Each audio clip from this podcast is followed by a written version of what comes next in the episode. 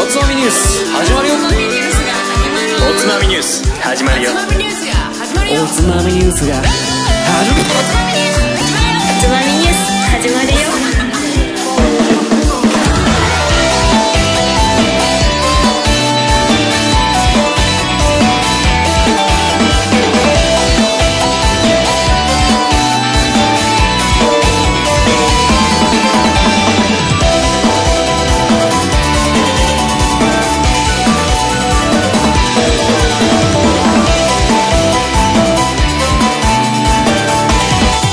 日本酒最高ほいほいほいこんばんは今週のおつまみニュースもおすすめの日本酒を紹介しつつどうでもいいニュースの中から酒のつまみになりそうな話題をピックアップしてゆるゆるだらだらと語り合う番組ですこの番組は僕大平とまこちゃんの二人でお送りいたします。おつまみニュースシーズン322回2月4週目の放送です。よろしくお願いします。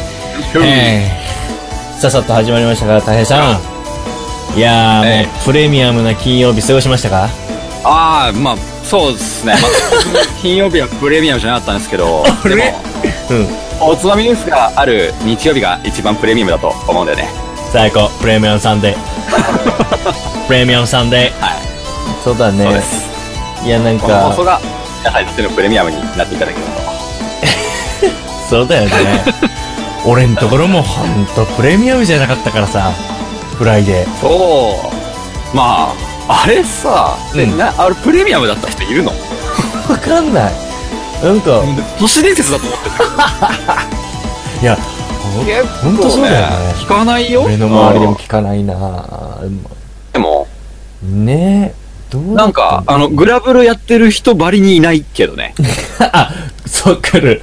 あんだけ CM やってて、そうなんか都市伝や、やっ説だと思ってるからね俺もあてれるまだ人口多いって言っててグラブルやってる人いないもんね、周りね。いないみんな見つからないもん同じだねプレミアムなフライデー過ごした人いないもんねなんかおつまみミステリーだね、これね。ミステリーツイッタ本当だねーとかでう俺ん調べたもんツイッターでプレミアムフライデーって言ってうんうんみんなどれぐらいプレミアムな体験をしてるのか見たけどねうん。その当日金曜日のそのうん夕方ぐらいに調べてみたけどねあ。ーまさにプレミアムとここもね、今プレミアムフライデーナウとか言ってる人一人もいなかっマたもジん。完で全にいなかそっんたもん。なだってみんなあれなんじゃないの、今日はプレミアムフライデーだからワインとか飲んじゃってますみたいなことやってる合んだよ唱だよ、それを、それを期待して、ちょっと調べてみたんだうよ。んうんうん一個も出なかったもんね。うんマジでこれ都市伝説だな本当に壮大ななんか、実験なんじゃないかみたい な。その、そ引っんなかかったやついるかなみたいな。そんな気がするねなんかあうんやだね引っかかったやつとかすげ引っかかった、引っえかかったみたいな。なんか Facebook とか Twitter で晒し物になるみたいな マジでやっちゃったの、ぷぷくくくくみたいな。最悪じゃんそやつれかと思って。それぐらいだよね確かにうん。あー確かにそんそうぐですらいわ。本当いたら、なんか、教えてください。なんか本当教えてほしいうんこれくらいプレミアムだったぜ、みたいな。そうどんな過ごし方をしたのかと、うんうんあの、なんだろうね。あなと、んかご職業というか。そう、とか、やっ ぱ、なんか、いい、ね、活用方法知りたいじゃん。こういうことしたらいい、みたいそな。うでもそれは会社が適用してくれなかったら何の意味もないぜ、その活用法。いや、だからそこに、まあ、じゃあまず、じゃあそこじゃない。どうやって会社にそう仕向けるか、みたいな。まあ、たそうだだね自分の部署に。確かにね。みんなでなんかこうしたらいいじゃないですか、みたいな感じでいけば、なんかうち導入されましたよ、みたいな。ねこれ聞きたいわ。確かにねあー。そういうので。してほしいのまあ、なんか、いや、俺はしたしてほしい。だってもう、だって、基本俺働きたくない人間だ から。あ、そっか。もうもうでもな別に全全然、然別に、どうにもしてほしくすらないけどね、別 に。あ、そううんか別にあっていいなと思う。なんか楽しそうだなと思う。それでなんそかうみんなでなんかできたらいいなと思んうんなんかね、まあ、賛否両論あると思いますけどね。う。まあね、確かにね。まあ、僕は別に全然なくていいと思ってる派なんで。えー、せっかくならなんかプレミアムって名誉ってどっかでかけたまいじゃん。あ、もし、まあ結構普及して、みんな金曜日、うんその3時ぐらいにうん会社終わりますよって言ったら、じゃあ、うん。日本酒のイベントやりましょうよ。そう、いいじゃん。そうそう、そういうことだよ。やっぱもり。うまあそうなったらって感じ。そうそうだね。はい。まあ今後、まあ、今回はい第1回目だったからね。そうですね今後どうなるか確かめていきましょうよ。まあ、様子見って感じですね。様子見です。はい。そんなね、金曜日に日本酒が飲めなかった皆野さんも、ええ今え日この放送を聞いて、えちえょっとでもその欲を満たしていただけたらと思いますよ。そうですよ。そうですよ。たい平さん、それでは、ね今週の一本をご紹介願います。わかったよ、まこちゃん。 なんかちょっと通あ販、れ深夜の通販っぽく。わお、もう、今日の一本って何なのえー今回持ってきたのは、はい。から、ただただ。ただただ、あはい。なんか、すごいね。えうわこのラベル、初めて見たよーそうだね。結構、マイナーかも。おおそうだね。まあ、前回も、滋賀県だったということで。滋賀県でしたね。はいこ。ちらは連打してますけども。ほう。まあ、同じ酒屋から買ったっていう話なので、滋賀の酒が多いっていうことですね。じゃあ、 滋賀なんだ、これも。ちょっと手抜いてますねはいこれも滋賀。言うな。言うな。思っても言うな。 はい。ははいい。手抜いてんなっていう。 チョイそういう質問ス。かだけども、うんでもね、どうしても紹介しておきたかったんで、おおそうだ。こそのタこイミンがグで本質でしょそれが大事なんだでよ。す。連続でやらせてください、滋賀い県。いですよ。はい、覚えてますか先週の放送。覚えてます。ええ滋賀県は、近江です。なん、おさすが近江ですちゃよ。んと覚えてたもちろん。偉いっていうか、俺最近、まあ、うんまだ身になってないんだけど、お前にはいあまりにも旧国名聞そうそう そう。聞かれるから、うん俺ね、すげえ見てるから、全国の。素晴らしい。もうでもね、やっ思と分いかっきてきれたない。傾向と対策が。いや、もう傾向と対策ですよ。もう僕もやっぱちゃんとスラッと答えたいからね。さすがですね。うん監督とは違いますね。はい。はい。まあ、その、近江ですな、当時。はい昔の。そうです。近江からまた持ってきましたよ。ということで、今回はこの、ただただで、コンプリ乾杯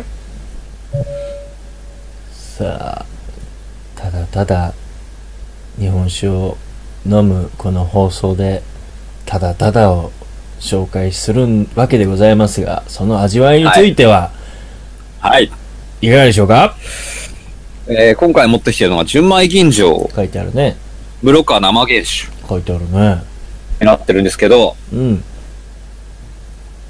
どう香りは、うん、気になるね。思ったほど立たない。おう香りはそこまでないと。で、味わいは、うん。口当たりとかさ、キレとかさ、バランスが、うん非常に良し。おお。バランスただ良し、味わいは、うん。うんすっきり。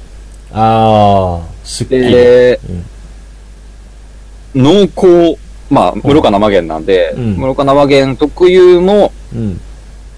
まあ、アルコールのパンチ感と、あああ、はいはいはい。うんと、ジューシーさ、うん。っていう部分で濃厚め。うん。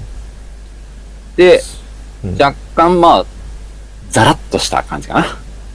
ほうほうほうう。ん最初にすっきりと言いながら、でも重厚感って言ったのは、味は一直線なんだけど、そうだね。なんかこう、後からこう、ぐわっとうんくる感じっていうのかな。そうね。で、あーストレートに、あのー、入ってくるというか、ああ、なるほどね。うん。ということ目だがね、うん目がもう、体当たりしてくる感じですよ。あー。もう、だから、 真正面から来る感じなんだね。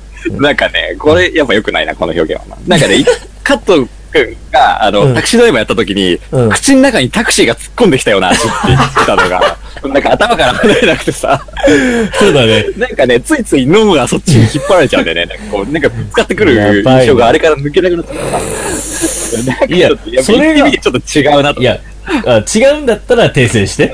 うそれが正しいんだったらそれでいいけど。そうだねなんかね、そう、なんかあ乱暴な表現だなと思ってたん だ。えっとね、うん。うんこう、突っ込み方って言っても、なんか米、お米、お米が、うんえーっと、なんだろう。えー、ちょっと、うとうと仕掛けた午後の休日に、うん。あの、休日の午後 に、なんか昼寝でもしようかなと思って、あの、揺れる椅子の上であーキーコキーコしながら、うんあー、うとううとうってしたところに、うん。ダダダダダダンつって、お米ですけどみたいな感じで、うんノックをされた時のうん。ストレートさ。うん。め ちゃ迷惑やん。めちゃ嫌じゃん。迷惑っていうか、まあう、ん まあ、唐威突。力のある、うん。うん威力のある勢い。うん。ただ、口の中にタクシーが突っ込んでくるほどでは ない。というところは、あれそ うだね。うんうんうん。事故ではでない。もなんか、 そこまではいかないけど、それはそこまで言ってもらったら困るんだけど、そう、それぐらい、まあ、パンチ力のあるというか、おい、うんと、うん。ガッツ溢れるというか、まあ、生源ですから、やっぱりそれはね、うま、うまさがこう、口の中に飛び込んできて、飛び込んでくると。うん。で、なんだろうな。その、軽やかな感じではなく、うん。えーそうだね大人びた雰囲気というか、はいはいはい。うんこう、入ってきて、うん。あー、なんだろう。今後の町内会についての話をする感じだね。何それ なんで町内会にいきなり行ったのなんか硬硬いい話話をする感ばああ、だから、な、わか、なんかあれでしょ。なんか、すごいさ、ん真面目でさ、うんなんか、うんとっそうつき、そとれっですつねきにくいとは言わないけど、なんかこはいそうなんですう、よそうまなんでっすよすぐな感じなんでしじ。ょ。まっすぐの、そう。で、よし、その勢いで擬人化しよう。まとまってきたから。うん、えーっそとうだね。ね。うん。うーん、どの辺かな。えーっとはいはいね。はい。うんまあこれ滋賀の酒なんだけど、うん。イメージ的にはもう少し、うんえー北の方のおう、えーまあ、なんか東北のあたりの、うん。ちょっと寒い土地の、うんえー町役場のお兄さんって感じです。でも、あ、お兄さんなんだ、でも。あ、お兄さんじゃないこれは俺ね。はなんか結構いいぐらいのうんおじさんかなと思ったら、あー、難しいな。30あー代はいは後半ぐらいあの。なるほどね。うんはいはいまあ、青年、せ青年っていう青年よのねり、より、あわかんないよ。りうんうん青年よりな、はいはいはう。うんんまあ、短髪黒髪のい。うん。町役場のお兄さん。もう、メガネはかけていない。けいない。はい。もうとにかく、そうだね、シュッ、シュッとしてるとすごい雑だけど、うっんまあ、真面目って感じだね、いわゆるね。ていう感じだよね、うん多分今のです言ごうくと。真面目な、うん。うん、味わいというか。はい。うんそういうことですな。はい、はいそういうイメージですね。うんまあ、これ、うん。なんていうのかな。まあ、でも、多分、うん。これが若干飲み頃を間違えてる感じはする。うん。なんだろう、ね。もう少し、開まあ、くところ今若々い。しい感じだね。うん。うん。うん。うん。少し若すぎるかな。もう少し置いたら多分もっと開いて、うん。おそらく、思ったよりも香りは立ってないんだけど、うん。まあ、香りもう少し出てくる感じするな。と思いますよ。なんか、はいまだ、まだこいつなんか秘めてるだろうっていそううだとこねろは、。そういう雰囲気ですね、はい現状は。ということですね。んはい。はい。すねわかりましたよ。は。い。これが、まあ、今月絞られた酒なんだけど。おう。おいはい。えー、じゃあちょっと紹介していきましょうか。うん。聞きたいね。はい。まあ、現状このお酒が、うん。まあ、スペックで言うと、うん。えーっと、お米。お米。うん。なんだ。滋賀県産おう。銀吹雪。銀、銀吹雪。はい。これは初めてやったね、おつまみニュ銀ースでは、。銀風とかはあったよね。ええ、そうですね。だけど、銀吹雪はこ初れはめて聞い銀た。吹雪っていう、はいははいいはい。お米で、まあ、うん銀醸の銀に吹雪なんだけど、うん。すごい。これは滋賀県産で、まあ、滋賀県の農業試験場でできたお米です。なんかあの、うんそうだね、銀風に比べてなんか、バギーとバギークロスぐらいの。確かにね、ドラクエ的に言う と、わかる。そんな感じだね。 うん、なんかこうう、ん上、上級な感じするそけうど。だね。まあ、お米の名前って結構風とかつく、風に関する名前が結構多かったりするんだけでも、ど、吹雪っちゃつけるってすごいね。まあまうあ、んでもすごく、まあ、うんよくあるなる名ほど前の付け方というか、はいはい。まあ、それはお米のその創生とか、なんていうの、まあ、特性を表すときによく風とかがつく言葉を使ったりするんで、そういう名前になる。うん。まあ、その辺の話はなするとすごい長くなるんで、はい。はい。一旦置いときます。まあ、滋賀県っていうと推奨品種でいうと玉栄っていうお米が結構一般的によく使われる銘柄なんだけど、はい。まあ、その玉栄自体は、心拍の、まあ、発現度、頻度というか、まあ、心拍がいまいち大きくならない。うん。ということで、ちょっと銀醸酒にはちょっと不向きなんですよね。そうか。はいうん。なんで、まあ、銀醸酒といえば山田錦うん。なんだけど、全国的にも。そうだね。山田錦はちょっと穂が長いんで、うん。ああの倒れやすいのと、おうまあちょっと滋賀県だと時期がちょっと遅いんだよね。あの、気候風土的に。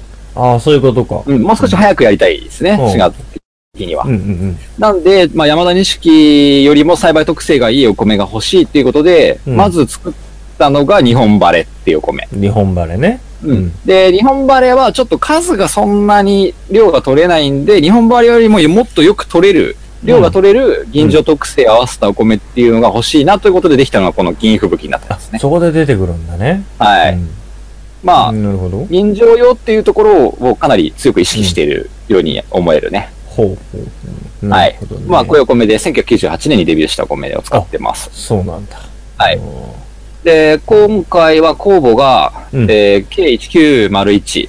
ー。まあ、これは、実はすごい新しい酵母なんですよ。うん。で、じゅまあ、境界19号酵母っていうのが今、一番新しい酵母なんだけど、まあ、それのあわりってことで、1901っていうなるほどね。酵母なんですけど、これ、まあ、この酵母がデビューしたのが確か2年前ぐらい。え2、3年前。まあ、多分2年ちょい前ぐらいだったすんごいで。新しいじゃん。で、そうなんですよ。この酵母で作られたお酒、ずっと飲みたい飲みたいと思って、結構探しました時期が去年とかあったんだけど、 うん。まあ、さすが。うんうんお酒ってね、なかなか作る時期がある程度決まってるんで、うまん。あ、やっと出てき始めたかなっていうぐらいあーで、このおなる酒ほもどねね、ちょうど、うん、お、19だと思って、おうちょっとテンション上がったんですけど、すごいね。もうなんか、はい公募で探すみたいなね。公何募ででね検索をかけるかうっんて。、なかなかね、まだ19個酵母使ってる。まあ今年結構増えたっていうイメージああるんだけーど、そうか。まあこの子。酵母もちょっとね、いろいろあってね、うん。うん、まあ協会酵母の中でも、その10、今、鑑評会とかで一番使われてるのは18号っていう酵母なんだけど、一個前ってことか。うん、うん。なんだけど、まあちょっとうん18号にも多少弱点があったりとか、うん。まあもう少し、なんていうの、香りの質を変えてみたっていうのがこの19号酵母になっていて、おううんなんかいいね。その一つ一つの何号かっていうので、特性をちょっと、パラメーター見てそいうできすたいねわ、若干変わるんですよね。あーまあこれは酵母飲み比べとかすげえマニアの人たちとやってるんで、なるほどちょっとね。面白いかもしれない。そういうの探してみると。はい。なかなかないけどね。うん。はい。で、まあそういう酵母を使っていて、はいまあこの銀吹雪っていう県産米の組み合わせでできているお酒です。はい。まあ、3度16、アルコールが17.2ぐらいだから、まあ、うん。で、日本酒度がプラス4.5なんですけど、うんまあ、プラス4.5っていうのはちょっと、うーん、まあ、うんそこまででもないかなっていう感じはするんだよね、あそうなんかどんどんどんって来てたから、うん。うんあんのかなと思ったけど。まあ、でもね。若干、うん。うん、もう少し甘みを感じる感じはするんで、ううんんうんうん。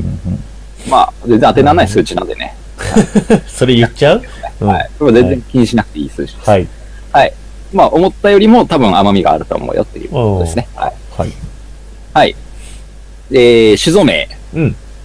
竹内酒造です。竹内、はい力。さん、力さんがいるのかな劇的な感じだね。はい。えー、創業が明治5年、お、明治5年。 1872年。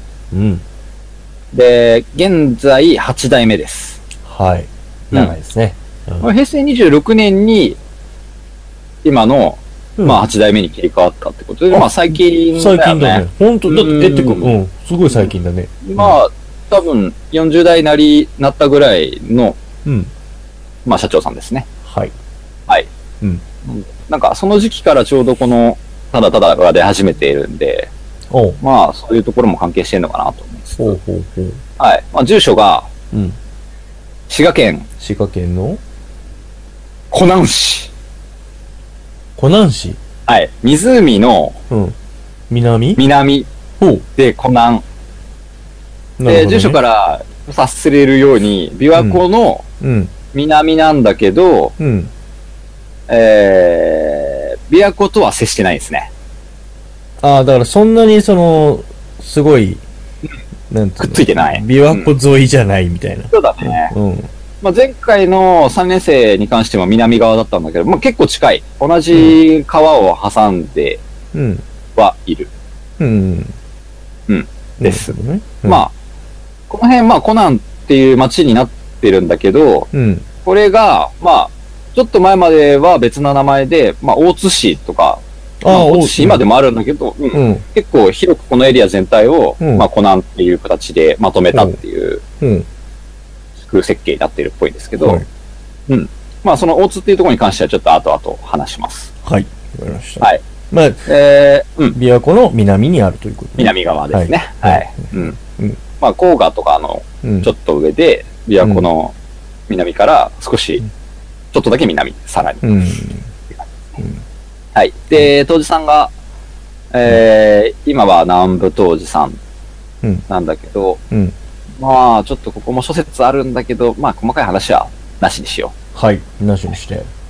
長くなりそうなんで。いタイムいキープがね、ちょっとねいいよ最近課題なんで。いよ。うんえー、仕込み水うん。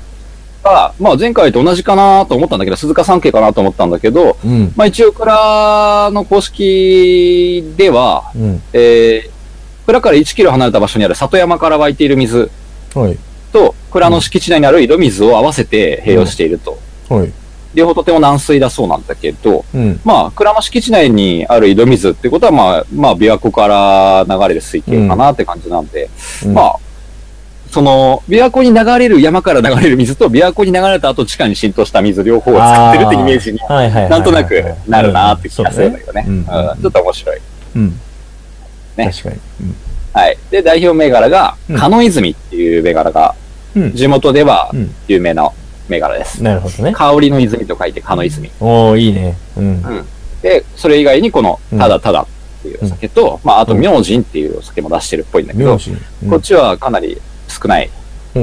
うん、国高が少ないんで、なるほどね。代表銘柄はカノイズミの方ですね。まあ、カはノイズミは僕も前飲んだことあるんで、い。うん。あれですけど、すごくおすすめな銘柄なんで、うんこっちも試してほしいなとは思うんだけほうほどうほう、はい。で、このタタタダはひか、もう非常に新しいということだね。そうですね。うん。うんはいです。カノイズミはどんなタイプなのこれもですね、うんまあ、ちょっと面白いのがう、ん。カノイズミは、うんまあ、飲んだ時に、うん。あれなんか、これ地元流通の銘柄だから、とうんあんまりこっちに出てきてないんで、まあ、まあよく、俗によくよくある、その地元っぽい味わいのお酒かなと思ったら、うん。うん。結構華やかで、おうあ古れいで甘めなお酒だったんで、なんかさ、だったらさ、うん。ただただと逆な感じじゃない今までのパターンで言うと。そうなんすよね。うんいや、まあちょっとね、難しいのが、その、ただただに関しても、うん目指す方向性はそっちなんすよね。お華ー、やなかるほどなタねイ。プを目指してるんで、あうん。ー、なるほどね。うん。なんで思ったよりフルーティーじゃないかもっていう味の印象にはなったんだけど、うん。まあ目標としては蔵全体でそういう華やかなお酒を目指してますよっていうまあ、方そうだね向性を持った蔵なんですよね。まあ、先ほどのお米の話で言ってても、やっぱり吟醸に適したっていうところを目指してるっていうのがあったから、やっぱそうだよね。だと思いますねなるほど。なるほどね。はい。です。まあちょっと後で詳しく話します。はい。えー、そうですね。うん。まあ琵琶湖の話はまあ前回結構したんで、したね。島の話までして、したんだけど、ね。そうだよね。琵琶湖に浮かぶ島の話までしたそうかだ、ら弁財天の話までしたんだから。うんそうなんですよね。はいまあなんですけど、うん一応県の面積とかで言うと全国で10番目に小さいまあ、小さい方から数えるってことか。そうそうそう。小さい、10番目に小さいのに、琵琶湖がそっか県の面積の6分の1を占めちゃってるんで、 より住むとこないわけですよね。そうだすねげえ少ないんだよ。うん。うんうんうん。確かなんだけど、33蔵あるんですよ、県内にはね。に。うん。はい。なんで、なんですけど、もう、土地の面積じゃなくて、水の量なんだろうな。そうかもしんない。は面白いけどね。い。うん。でもなんだけど、滋賀の酒って実は結構全然東京とかでは見ないし、流通してないんだけど、うん。でもね、この蔵、国高が1000くら千石ぐらいあるんですよね。おうおうおうおうでもでかいんだよね。そうだね。うんだからここから見えてくる背景っていうのが、うんまあ地産地消地消というか、うん。今でもこのエリアっていうのは、その根強く自分たちで作ったものを自分たちで食す、消費するっていう文化がが。結構大きいらしいんですようね。んうんうんうん。だから特に、その滋賀の甲賀周辺っうん。ていうのは、うん。そ逆に言うと、その全国で、あの、有名なお酒っていう日本酒が、ほとんどない。はい。入れてない。ね。なるほどね。自分たちで作ったものを飲もうっていう文化が強すぎて、外のお酒が入り込めないっああていう場所なんですね。うん。はい。なんですけど、まあ、それがね、実は、歴史を辿っていくと、うんまあ、この、えーコナンうってんいう町は昔、石部町という町だったんだけど、ちょっと前までは。おおそうなんだ。うんうんまあ、かつて、滋賀県甲賀郡うん。という、まあ、この辺一帯は甲賀郡のエリアだったんだけあ、そど、の辺なんだね。まあ、そこが、2004年とかに合併してコナンになったっていう、コナン市に変わったんで、うん。それまでは石部町っていうエリアだったんですよ、この蔵がある土地は。うん。はい。で、石部町というと、えっと、江戸時代東海道53次っうん。ていう51番目の宿場町、石部塾という宿だったんですね。おうおう俺もよく聞くワードですね。いや、もう俺、東海道の話もちょっと頭に入れなきゃいけないなって最近思ってるそようでしょ、もうね、塾の名前暗記しておかないと ね。もうあ、それそうださ、よ51番目でしょとか言っでて。しょってそこのパスを俺がしなきゃいけないんだろうな、みたいな。うん。これはね、いこれも必要な話ですよね、本そうだね。当ね。はい。この石部塾っていうのがちょっと面白くて、うん。えっと、51番目なんだけど、うん。逆に京都側から考えるっていう話で、えめちゃーめちゃ近京い立ち、京立ち石部止まりっていう言葉があって、ほうん。えーこの石部塾っていうのが京都を出て、1日の工程でちょうど1日で行ける、ああ、面そ白のい。京都からだと、1日で大体ここまでだよねっていう場所がこの石部塾なんですよ。面白い。そういうことか。なるほどね。なんで、うん必ず旅人が立ち寄ると。おい京お都い、そをこ出たで人が。うん、一晩、そこで泊まってくのは必ずそこなんだ。そう一回目、一発目出て一日目だから、だいたいここまで行くんですよっていうのうが、んだいたいスケジュール感が、みんなそうなんだよね。だなるからほほどね。ぼ、うほんぼ必ずと言っていいほど、みんなここに泊まるんですよ。はあ。なので結構なるほど栄えた宿ですね。そりゃそうだよね。だってまだみんな、ほら、まだ、あの、疲れてもないから、ちょっと飲みにも行きたくなるし、まさにまさに。お金もまだあるかそうら、なんです。そんなところに、 うんまあ今日の米打ちと言われた、肥沃な大地にうん。実る、この大見舞い。まあ前回話したね。まあうこんのエリアでできる米をどんなブランドでも大見舞いというと、お見舞い。えーそこにまあこの琵琶湖に流れ込む豊富な伏流水と、うん。まあそこで生み出されるこの石辺の上質な酒。うん。っていうのが、ここにみんな泊まって飲んでくんで、うん。やがて行く先々の酒をこの後飲むじゃないですか、この旅人たちは。ああ、まあ、そりゃそうだよね。うう。んんうん。ぶしかし、おあの、石辺で飲んだ酒がやっぱりうまかったというのが評判になるわけです。その旅先でうん語るわけだよ。最初のやっぱ石辺で飲んだ酒うまかったんだよ、うんっていうことで語り継がれて語り継がれすて、げえ。この石辺の酒を求めてうん集まる人が集まってきたと。おー、すごいね。もうだから生の声だもしかしんね、ですそよれが。そうそう、生の声が広がりまくったはことによって、い。ん弊害が生まれてきますね。なんでだっていいことじゃん。えうん。ーそう思うじゃないですか。うん。いいことだよ。だって宣伝が広がってるでしょ。うんやっぱみんながこの石辺の酒を飲みに来ちゃったということで、うん。自分が飲めなくなっちまうじゃねえかと まあ、考えるわけですね、旅人は。そうだね。うん。はい。うんということでね、次第に旅人たちは、うん逆に人にうん石辺の酒のことを語らなくなる。ああ、人に教えたくないっていう領域にまで行っちゃうんだ。そうそうなんですすよごいでね。評判のその酒を訪ねても、この石辺に来て訪ねてきたのに、うん。誰も、いや、俺知らねえよって言うんですよ。あ、そういうことね。うん、俺知らねえなと。あ、 そとういいううここととで、でね、よって教えてくれねえんだ。そうそう聞いたはずなのに、来ても、みんなないって言うんですよ。うん。うん。ということで、この酒はいつしか、語らずの酒と呼ばれるようになったわけですね。そして、時代が変わって、プレミアムフライデーって言われたの。それ、 都市伝説って言ったら。都市伝説的な感じだったんだけど、え、すごい何語らずの 酒語らずの酒というと、この石辺の酒を指すという言葉になってるんですね。でも、ちょっとかっこよすぎる二つなんでしょ、それ。そう、語らずの酒。なんか、それ、なんかもう、忍んじゃってるね。そうなんですよ。だだいぶ忍んでて、まあ、うんこの石辺の宿、宿でだけ、あの、うんこっそり出してもらえるお酒になったわけですね。やべ非え。常に重宝されたという。日本酒界の忍者はもうこの、まさに忍んでるよね。忍まんあ、でる甲賀のね、周辺だしね。そう。まあ、という、まあ、文化背景が、このエリアにはありますという話で、でもなんかほんとみんなさ、うちうちで飲みたいっていうか、なんかそそうなのんです気よ持ちってやっぱその頃から強かったのかなって思う。。僕ぐらいですよね、こんなに美味しい酒のことベラベラベラベラみんなに発信してんのねそうみんか。な隠してるからね。なるほど、そうだよね。ええみんな。ということですね。そうで、だねまあ、そうですね。まあ、この蔵もそういうお酒を目指してるっていう、まあ、初代の創業、まあ、4代目ぐらいがそこを強く意識してたという歴史も残ってるんだけど、うんうんうんえー創業当時の銘柄が、うんアスカの泉という銘柄だったんですね。ほう。うんうんうん。で、当時は香りがよく綺麗なお酒ということで、アスカといううん。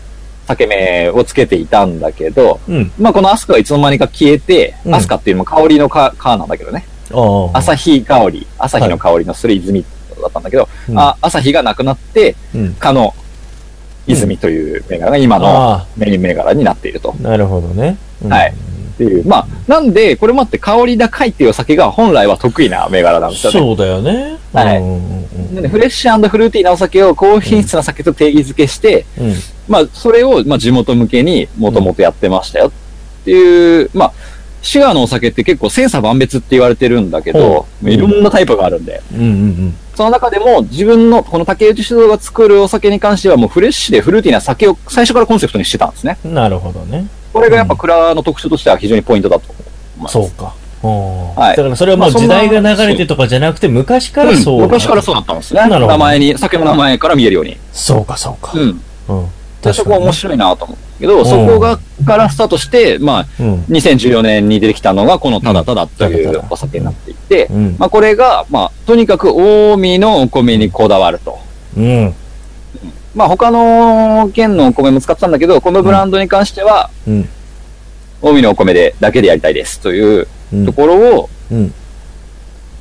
強化しているブランドになってますね。うん。で、由来なんですけど、そう、これが気になるわ。ただただ、うん。美味しい日本酒をひたむきに作り続けたいという思いで。はい。あの、なんか、はい味、味わいの通りストレートな、真面目です ね。真面目。えーうんまあ、これも公務員の考え方ですね、もう。町役場の人の、青年の、役にだね。そうだね。ただ、でもねうん、嫌いじゃないね。ただ。そうだね。いいね。これ印象深いでしょうね、銘柄としてね。ちょっと。うん。そうだね。う。うんん。ちょっと発音しづらいんだけどね。ただただ。うん。た、ただたはだ。うん、わかる。うん。ゆるゆるだらだらただただと紹介する番組です、みたいな。ちょっと言いづらい。 そう言いづらだいね。ゾーンうん。が。はい。うんまあそういう銘なるほど柄です。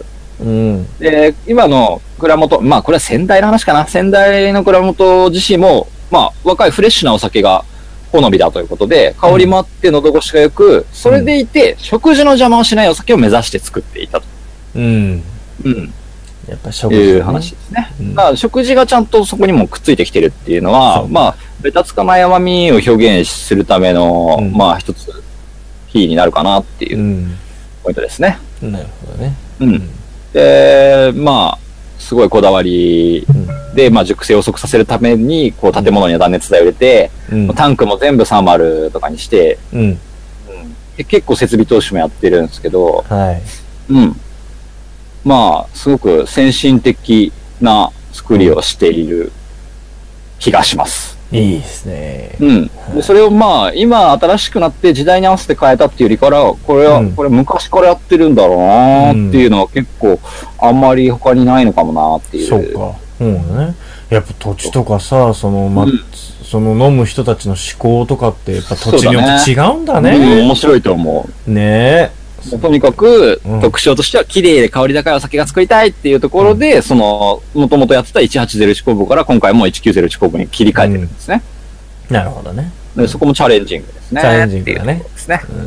ははいい。はうん。まあ結果、その酵母を変えたことで今回に関しては、もうよりうん淡麗であり、丸みがあるお酒に進化しましたとい。うん言ってるんで、まうあん実は僕このお酒前に飲んだ時は前の酵母のお酒のパターンで結構甘みがあるかなと思ったんで、今回の作りに関しては、確かにより淡麗で、うん。まあ丸みが出てきてるなっていう感じにはなってる。これはなんかね酵母変化による味の変化なのかなと思って。うん、だから、狙いは済ました通りなんだけど、うんなんかちょっとその、おや、変えてきたなって感じにまなる、ねあ、味が変わったからちょっと混乱してたって感じです、っていうことだねこのうん反応の不思議さは。はいはいはいはい。なるほどね。うんうんで、まあ、これまでは地元の酒問屋や卸屋さんを通じて流通させてたんだけど、うん。まあ、その、2014年から作り始めて、うん。その2015年、2016年と、うん。売り切れちゃって欠品してるんですね。おお人気、はうん。い。な、なん、結構人気なんで、うん。まあ、人気が出たっていうところもあって、やっぱ県外にもガンガン出していきたいなと。うん。うん、販売にも力を入れたいと思ってますっていうところで、結うん構その設備投資のための、まあ、うんファンディングとかも実はやっていて、うん。他の人に飲んでもらえるよういっぱい作りますみたいな活動をしている状態なんで、はい。うん、すごくいいなっていう。いいですね。いいですじゃね。ないですか。うん、フレッシュですね、活動フレもッ。シュだね。そうだね。うん、すごく努力が見える。うんうんう。うんん、なんでまあ、数も増えてくると思うんで、うん結構飲める機会が増えてくるかな、今後っていうお酒なんで、まあ、ぜひぜひ飲んでほしいなというはい。お酒の紹介ですということなんですけども、はい。はい。ありがとうございます。い、やー、惚れ惚れするな。いやー、そうだね。やっぱりちゃんと時間がね。うん。えいいえですか。素晴らしいですね。素晴らしいですね。はい。じゃあ、ちょっと雑学なんですけど、うん。うん。分厚いです。分厚い。分厚いです。何分厚宣い言しの持まってすきただって滋賀、滋賀の話だってもう2週連続よその中でまだ分厚いのあるめっちゃある。もう琵琶湖は無理よ。まあ、そんな、いなんか、そんな30分やそこらで滋賀について語りきれると思ってるかなんだこの滋賀の回しもんは。 なんだろう、これ。の滋賀熱。もう滋賀好きだわ、もう最い近。や、お今前一番ホッ、トだ単わ。純だな。先にされる。じゃあ俺ももっと好きにさせて、滋賀のこと。えー、そうですね。ちどいょっこと話していきましょはい。う。えー今回はね、うん。歴史の話でもしましょうか。うんなんかいつも歴史の話してると思う けど。まあまあまあ、確かに。おいうやもっとね、もう教科書に出てくるレベルの話をしていきたいと思ってるんですけど、えー、教科書実はですね、こ、の、うんコナコナンン。の話を最初にしたけど、まあもともとこのエリアは大津市、大津だったっていううん。話を軽く触ったんですけど、うん。あ、そこう。の大津、大津。うん。で、うん実はうん。昔、うん。都があったんですけど、都うん。覚えてますかむしろ。大津え、それ、都っていうから、どのぐらい前の話なのそのまあ、要は時例え代、ば、えー、まあ、これ600年代の話ですね。もはや。 600年代まあ、都がある場所といえば、うん。この、この、あたりの時代だとどこですかえ、だから平安京とか平城京とか、そのぐらいのええ時え代。えええそうですよ、そうですよ。それよりでも、今あ、日ですよ、でも待って、600年ってもっと前だから、今日。ええええそうですよ、そうですよ。なんだ、でも。都うん。えー、時代、はい。飛う鳥ん。飛鳥時代ですね。あ、飛鳥時代か。そうか。ええでチャゲじゃない俺さ方ですね。でも、チャゲと一緒にいない方ですね。さっきさ、お酒の時に、アスカって言って違う字が出たから、おうでも、そういうことは関係いないのね。あ、それます。関係ないや、いどのうだろう。いや、でもそこはまあ関係ない気がするね。はいはい。まあ、飛ぶ鳥の方のアスカですけど、うん。うん、チャゲと一緒にいない方のうん。アスカ時代のアスカ。アスカ時代は、ちょっと待てよ。だったんですよけれど、うん、そうだよね。今日だがから、うん。う都があったのは、ん。だよねええ。実はこの時代に一回、遷都してるんですね。ちょっとそれ知らなかったかも。その京があったのがうん、大津京。ええこの大津の、ま、大津の町に、実はうんい一度遷都を都を移してるんですよ。嘘えそうなこれのは、一度教科書で習いますね。え、覚えてるお前、それ。いや、実は正直、うんあの、うんどっかに移ったことだけは覚えてたけど、ほんとここだってい知らやーななんかかっ俺の中で抜けてるな。でも、アスカ時、あえそうそ当時だそからうですそねの時がまさにアスカ時代だって言ってんのじゃないんた。だいや、よね。違います。アツカの、うん。まあ、アスカの後ろになるのかな。はえ、そうなの。えー、まあ、うん。これがね、一応、大見宮とも呼ばれるというか、まあ、大津京っうん。ていう通称なんだけど、うん。まあ、実はこれは正式な名前ではないっていう話もあるんだけど、ほうまあ、せまあ、大見宮とか歴史上の物件だと言います。だからまさに大見の、うん。大見にあった宮ということで、なるほど。大見宮ね。は大津京ってまあ言いますい。けど、、うん。通称。で。うん。はいちょっと時代を遡っていきましょう、600年代ぐらいまで。おい。だいぶ戻るね。ええまあ、じゃあちょっとまあ、復習ということでざっくりやります。ざっくり。まずは。えうん。え、え何ー、そうだなーまず、ざっくりおいでよ。無事故で、無事故で、無事故で、無事故と言えば、 無事故で起 こす。145年。えっと、何が出ましなたんか、あれだ、えなんか戦あれまあ、意外と出ないの 無事あれそう故なんだ。あ、違う違う違う。虫虫殺し、あ、俺は虫殺しで覚えてた からそう。ですはい大化の改は新いはいはいね。うん。正解です。大化の改新です。う誰ですかやったの。ん。なまあ、3人ぐらい登場人物いるよね。な、中野大江の王子、中富の鎌足り、蘇我のイルカ。このはい、正辺解でだ。す。完璧ですね。完璧ですよ。蘇我のイルカがやられちゃ、やられちゃそっうたですって言い方おかしいけど。まさに、まあ、そこはあのイルカを中野上の王子と中富の鎌足りがぶち殺すという、うんはいはいはいまあ、そういうエピソードになってるんですけど、まあ、これ日本書紀にある話なんだよね。うんうんうん。これが大体645年とされていて、いまそっかあ、大化の改新、まあ、その暗殺劇に関しては、正直、その別な名前だったりするんだけど、うんまあ、その一連の政治を改革していく流れを大化の改新と、後々呼んだということですね。はいはい。まあ、一連のことを言うんだよね。そんな、そんな感じです。えー、その、まあ、それを、まあ、一番最初に名前が挙がりました、中野大江の王子。うん。この人が667年、うん。えー、都を近江に移した張本人です。ああ、その時遷都したのか。はその時に天智天皇に即位するという流れがありますね。そうか。そして、667年に遷都したんだけど、うん。えーで、671年から、うん。その中野上の王子が病気で死ぬんで、子供の大友の王子っていう子がうん政治を預かります。これ671年ね。うん。そしてその1年後、672年、つまり遷都したのが667年だから、うんその5年、うん。 5年後5年後に中野上の王子の弟、うん大天の王子うん。が、地方豪族を味方につけて反旗を翻し、乱があったね。人心の乱というものが起きます。あの時ってこものう、人心の乱は、うんこの大津京を滅ぼすための乱です。ええー、っていうか、え、短っあ、でも、でもちょっと待ってよ。滅んだのっけうん。滅んだ。嘘たった5年で、この大津京は滅んで、うん都は飛鳥に戻りました。また、そう奈良に帰ってきたと。このたった5年の今日がここにあったんですね。マジか。はいす。あ、すげえ。なんですよ。人人心の乱で滅ぼされたのがそうなん大です津教なんだ。そうなんです。これが大津京だったんですね。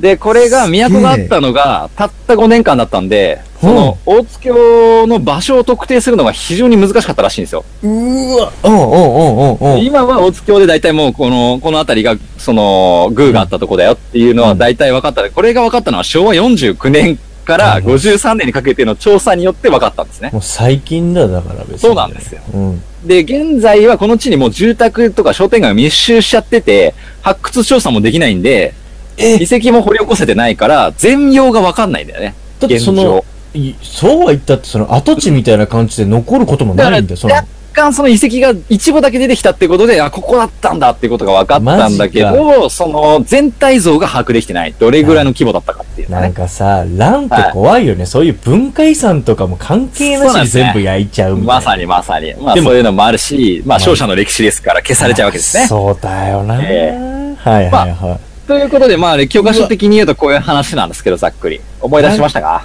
い。思い出しましたし、なといんうかね、あんか、まり深く触れてないんですよ、学校の教科書。そうだと思うわ。うんだってもうさら多っ分、と、さらっとなんだよ、本当に。だって多分歴史的に学ぶことって、なんかそこの本当、なんつうんだろう、儚すぎて、うん、もう一瞬で、2行ぐらいでしか書いてない。大友の、その、そうだよねなしかもその時には名前がもうん。う、中野上の親父っていうのが、まあ、うん大河の改新までのな呼び名で、うんもうその当時、遷都した時には天智天、天智天皇に即位しちゃってるから、もう天智天皇がって言ったら名前がもう一致してないから、そうだよね。わけわかんなくなっちゃってだね。から5年という短い間だから文化そうも政治システムも成熟する前だ から歴史の項目として残らないんだ。そうなんです。教科書見ると全然載ってないんで、じゃあそこをちょっと裏側を話していきましょうということなんです けど。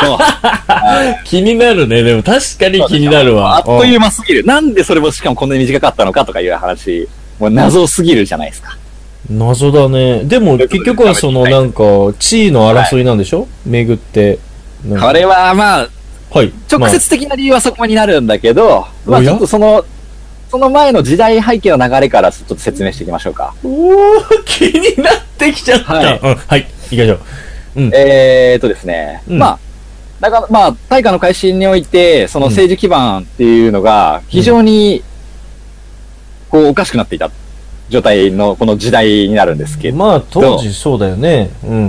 ええうん。まあ、日本書紀で言えばですよ、はい。あの、天皇の息子だからこの人は中野上の王子なんですけど、まあ、ここを主役にしていきますよ。はい。中野上の王子。うん。天皇の息子なわけですね、当時の。そうだね。で、天皇に代わって、うん。まあ、好き放題やっていた悪者豪族、蘇我氏。はい蘇我氏ね。まあこれはイルカとそのお父さん、まあ文献によると、まあ、エミシっていうんだけど、まあこれは多分後から付けられた俗称だろうと、下げすんだ言い方だとされているんだけど、はい、はい。まあその悪者の豪族から、まあ、実権を取り戻したヒーローであるわけですね。大化の改新後っていうのはこの中野上の王子。そうだね。うん。ええ。ですが、歴史を紐解いていくと、なぜかその時の天皇である、まあいわゆる、まあ親だよね。うん。皇玉天皇。まあこれ、ほう。お母さんなんですけど、皇玉天皇は、当時の天皇は。玉ってつくからそうなのかな。うんええ、まあ曲、まあ曲って玉じゃなくて、まあうん曲、曲ぶりの曲なんあ、そうだなんけだど、ううん。ん、曲ぶり。うん。うん、皇極天皇っていうお母さうん。んは、息子の中野上の王子には、うん。その、悪者倒したのに、好意を譲ってないんですね。えあそのそうなんだ後、。大化の改新のその暗殺劇の後。うん。あれそうななんのだ。、お兄ちゃんには譲らずに、なんと、このお母さん、弟のうん皇徳天皇に、うん。天皇の好意を移してるんですよ。あれちょっと待って。あれちょっと待ってよ。あれでも、後に天皇にはなるんだよね。あれなります。あ、で、でこも、のそ段の階で間は、、あそう。間が空いてんだ。じゃあ、その、間に、そう、そのイルカを倒した直後 に、なぜかこの時にヒーローにはな、ヒーローだったはずなんですよ、歴史的に言えば。まあ、そうじなゃなんだいけど、ってうん。まあ、この時に天皇の位は弟の方に行っちゃったんですね。しかも弟に、これは完全なるなんか、越見中がなんかこう、なんと、不思議ですよね超え超えちゃってるよね。ええそうですね。うん。で、まあ、そういう状態だったんだけど、うんその後、こその弟が亡くなるんですね。ああ、え、その数年後。いや、怖い。なんだけど、それでも中野上の王子はうん、そのタイミングでも即位してないんですね、天皇には。あれで、あその時は、じゃあどうしようかって言ったら、天皇どうしようかって言ったら、また母ちゃんが戻ったんですね。あ、あら。なんかもまたう、じゃあ私やるわって言って、斉明天皇に戻したと。怖っ。うんうんうん。不思議ですよね。まあ、非常に不思議や。なんでやって感じなんだけど、まあ、うんこのタイミングで、この状態で、まあ、また母ちゃんが今度は天皇の名前変えて、斉明天皇って名前で戻ってるんだけどや、っぱそうなる、そうなんだ。こ名前の時変える点んだ。で、うんそうなんですよ。この大化の改新からちょうど10年。うん。この時点で中野上の王者は30歳です。うん王子っつう年齢じゃねえだろって感じなんだけど、まあまあ、で も、まあ王子だ。まあ、うん、わかはいるよ。まあまあ王子なんですよ。位的には。うん位にはねまあそれ以上には以下にもなってないんでね。うん。で、結構政治に関しても、その、結構手腕を発揮していて、うん。優秀な人だったという情報もあるんだけど、はい。まあ、その人がいいから、いや弟に譲るわとか、俺、そういう感じじゃないんだよねっていう感じではなさそうなんですよ。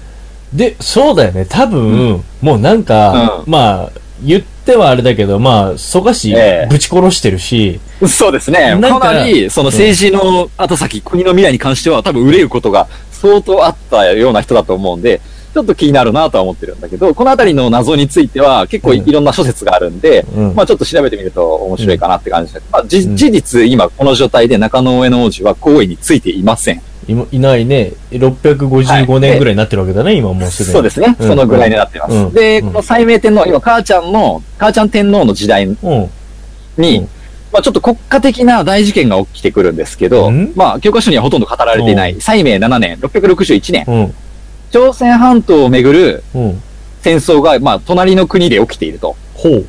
白木、高栗、百済のこの三国が戦う戦争がはいはいはい、はい。かなり激化していた時代なんですね。うんうんで、まあ大陸からも人が渡ってきたりしてたんで、うん。うん。日本的にもうん。その防衛策を作らないと、おう奴らこっちまで来るぞっていう状態なんですね。そうかそうか。うで、この時、この斉明天皇ん。うん。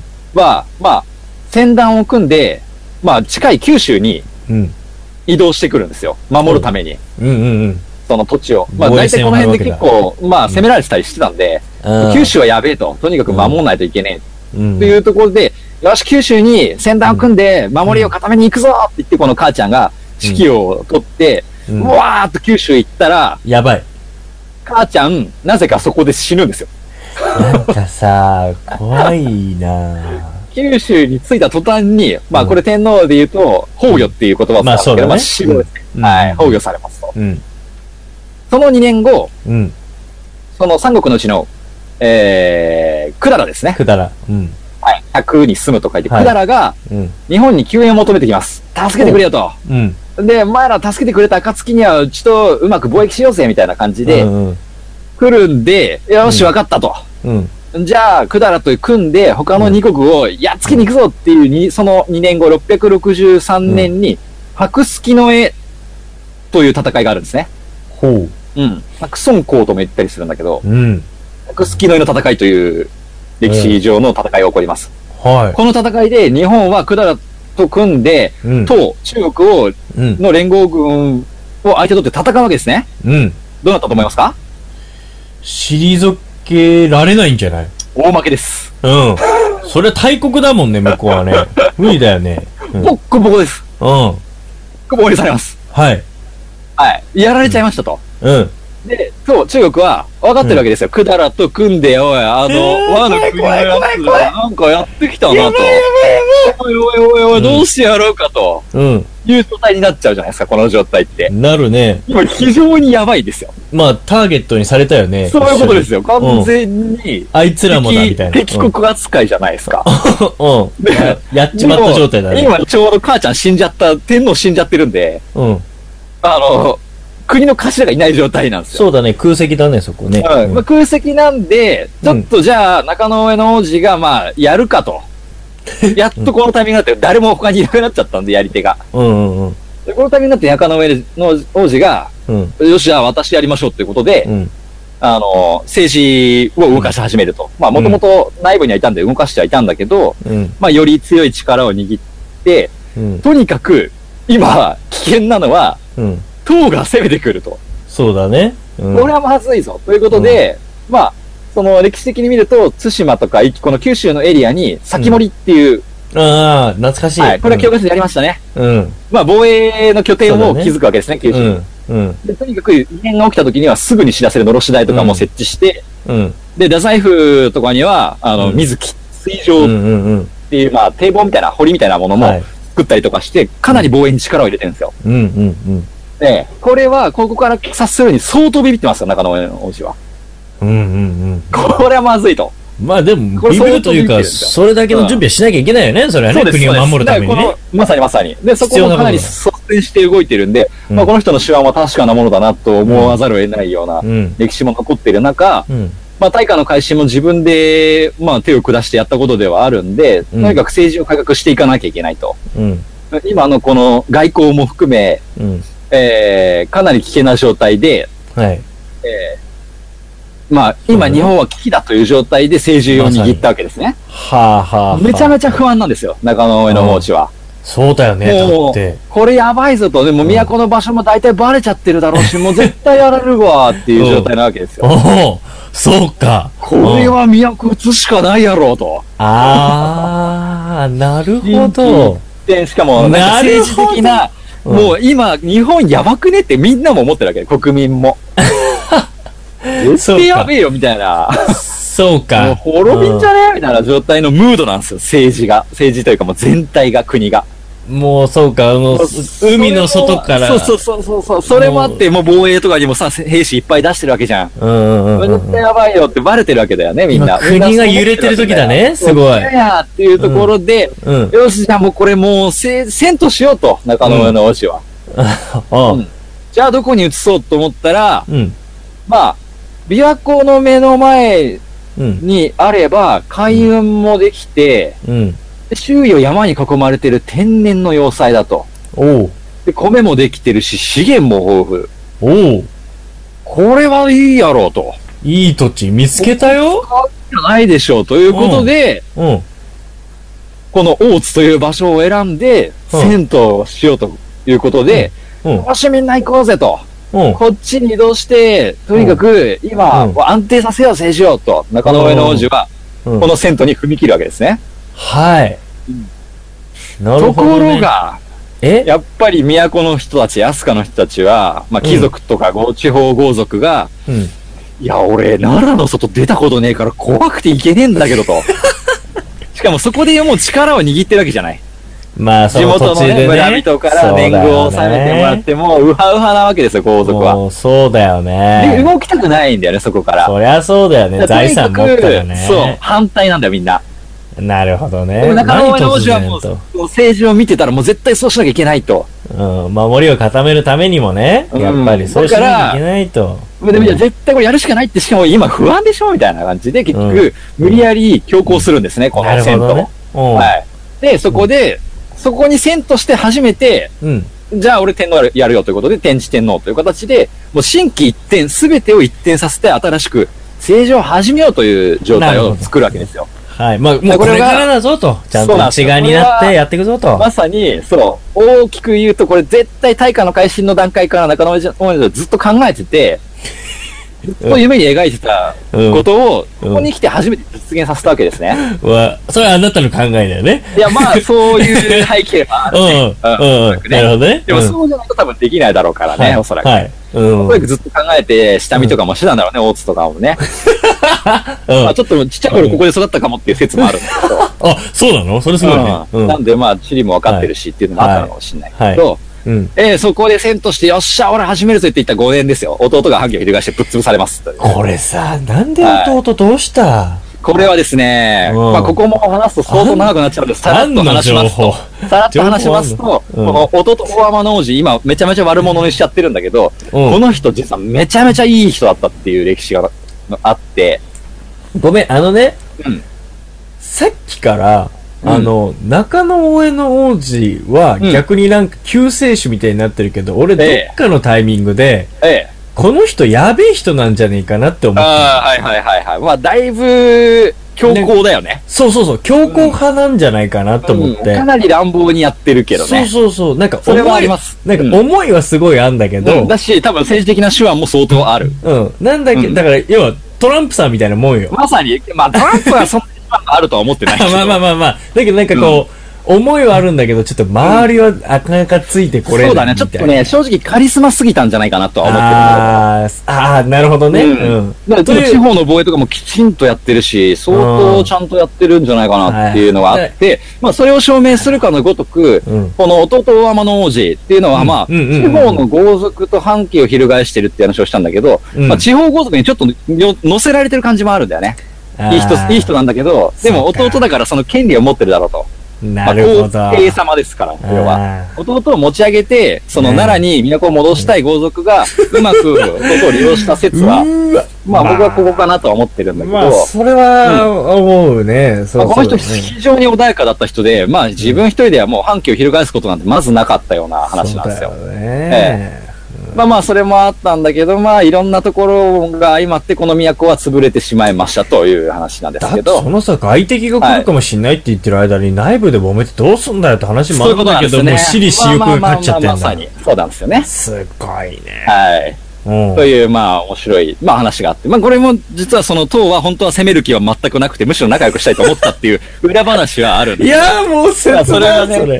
うん。あの、中野王子は、もうそこもすらも全部疑ってかかってた知ってたけど。ああ、なるほどね。うんそう言っでも信用て、できないと。そうそうそうそう言って侵略してくるかんじなゃねりえ慎か重派、うと。ん、あーだったんですね。おうまあ、そういう、で、実は、まあ、まあ、そんな激動もの歴史もあっうて、ただただうまい酒飲んでいと行こうという、ただただの紹介だったということでまとめたかったんだけ ど、まあ、ちょっともう話したいことがいっぱいあって、もう。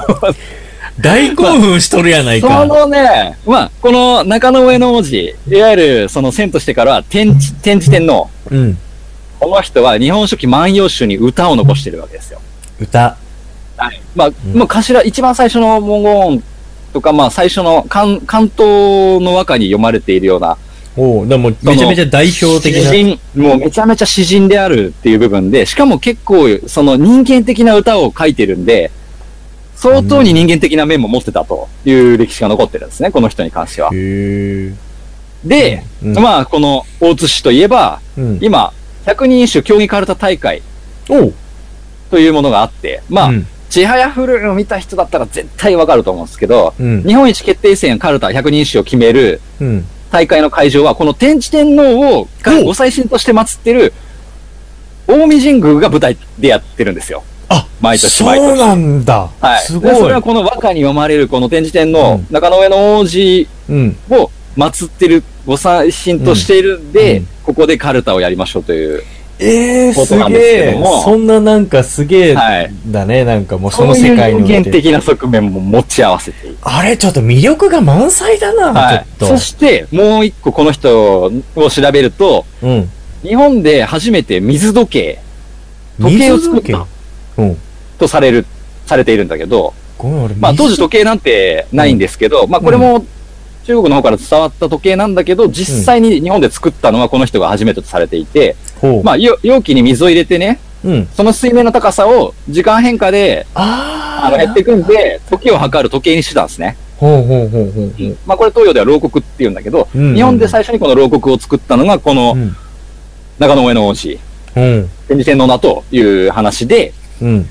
ええ。で、それができた、なんか、その時代に合わせると、6月10日なんで、この日が時の記念日とされていて、今、今記も念日認定されてるんだけど、はい。まあ、時計メーカーがね、世界中の時計メーカー、まあ、日本でも、その、時計メーカー集まってきて、うん。この日にイベントやるみたいなことを今でもやってるんだけど、その時に祀られ祀られるのはこの天智天皇だという話なんですね。マジかよ。とにかく知識もあったと。うん、賢いわけですうよ。んまあ、このうん水時計を作ったのは、その、敵が攻め込んできた時に、うん。文を中央に送るわけだけど、何時に送ったか分かんなかったら対策のしようがねえじゃねえかって言って、この人が作ったわけですよ。なるほどそねん。な当たり前のことすらそれまでやってなかったんだよね。そうか、そうか、そうか。うん。だからこの人の優秀さっていうのはもういろんなところから見えてくるんだけど、確かに。うん。まあそんなに優秀な人で、うん。あの手腕もあったのに、うん。 5年しか政権が持たなかったってい、いうやこの、儚いエピソードが、まあ僕は非常に好きでね。好きそうだね。えーあーこいれやは非常に面白い話だなと。でもこれは引き込まれる、見せられる話がいっぱいあるね、それは、そね。うなんですね。すごといいう、ね。まあ、本当にこのただただを作ってる竹内酒造のある蔵の歴史から、だいぶ古い話まで行きましたね、という。都の話まで言ったからね。うん。はすごいわ。あのー、すごいわ。なんい。か、はい。カリスマ性、才能に溢れて、そうですね。だけどやっぱりさ、人っていうのはその、変化を恐れてしまうもんなんだね。そうだ。ね。今も昔もだよねそこに尽きたんだと思う。だからやっぱり何かで時代を動かす、歴史を動かすっていうのは非常に大変なことだなと大変だ思うよ。ね。結局今の時代を確かにね担ってる人たちは、その今の時代で、うん。あの基盤を組んでるから、うん。まあ変わってほしくないと思うのが、それはそ当うだ然よのね。断りだよね。そりゃそうだよな。ええまあ、すごく勉強になるなとは思って。いやこういうところをぜひ教科書やってほしいですよね。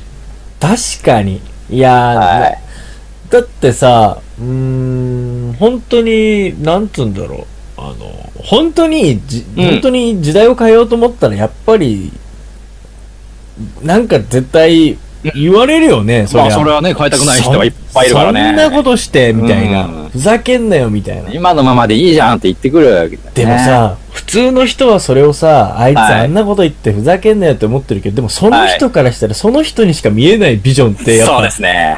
あんだろうね。うん、だし、もう絶対それが正解なんだって多分思い込んで、やっぱ動いてるパターンの方が多いからね。でもさ、それをさ、信用できるかって言ったら、そりゃ相当信用できないから。難しいよね。これ、いや、なんかやっぱ、今、アメリカを思って言ってるんだけど、うん。でもやっぱりそのさ、なんかやっぱ思うわけだよ。自分、俺とかもこう、日本は絶対こうしたらいいって分かっててもさ、うん。うん。それを実際に動かすところまでの権力をつかむことができないじゃない、うんうんうんでもこのパターンで言えばその権力をつかめてるっていうことがやっぱ何よりすごいんだよね。そうまあそうだね思いながら。なんなんだろうね、やっぱ。なんか、すごいよね。うんまあまあ、それも、なんか、時代がマッチした。要は、なんそうだかね、漫然とした、その、なんか不安感とかいうので、なんか改革したいみたいな気持ちがうん。あったから、スッといったみたいなのもあるだろうし、まさに。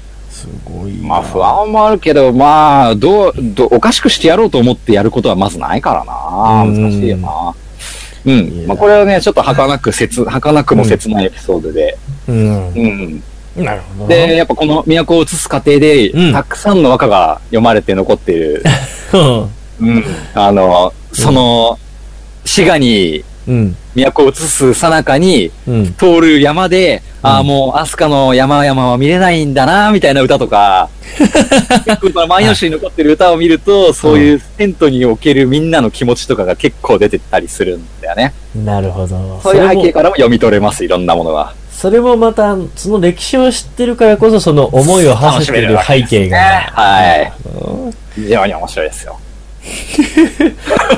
勉強になるなえいや、多分テストには出ないんだけど出、ないだろうね。でもこうやって歴史を好きになっていったしいよね。なんそうか。だね。確かにね。いや、すごいっすよ。この大天の王子とかの話とかももう切ないよ。 本当に切ない。なんかもう泣きそうになる。ああ、その、あの、乗せられた、乗せられたってのはおかしいけど、弟ね。そうですねうん。でこの人はね、実はその後、まあ、うん天武天皇という天皇にこの後なるわけだけど、彼が天武天、彼って言っちゃねえんだけど、天そ武うなん天です。皇な大んだ。天の王子が天武天皇になるわけであ、すよ。そうなんだけ、ど、うんその天武天皇時代に残した数々の、その政治的な偉業っていうのはあ、全部お兄ちゃんから引き継いだ内容だったんですよ。いや、大天皇子がやろうとしていたことをこの弟がやっただけだったんです。うわーなそるれほでど。、すごい、すごい政治力だねって言われてたんだけど、実は、もう中野のの時代から進めていたことをそのまま踏襲してやってたんだね。ふーわすもごのーすごいことだと思うんですよね、これはね。これ言うのはあるね。それ、うんそういう、ふわすごいですよ。結構面白いですよ、この辺は。面白。うんなるほどね。はい。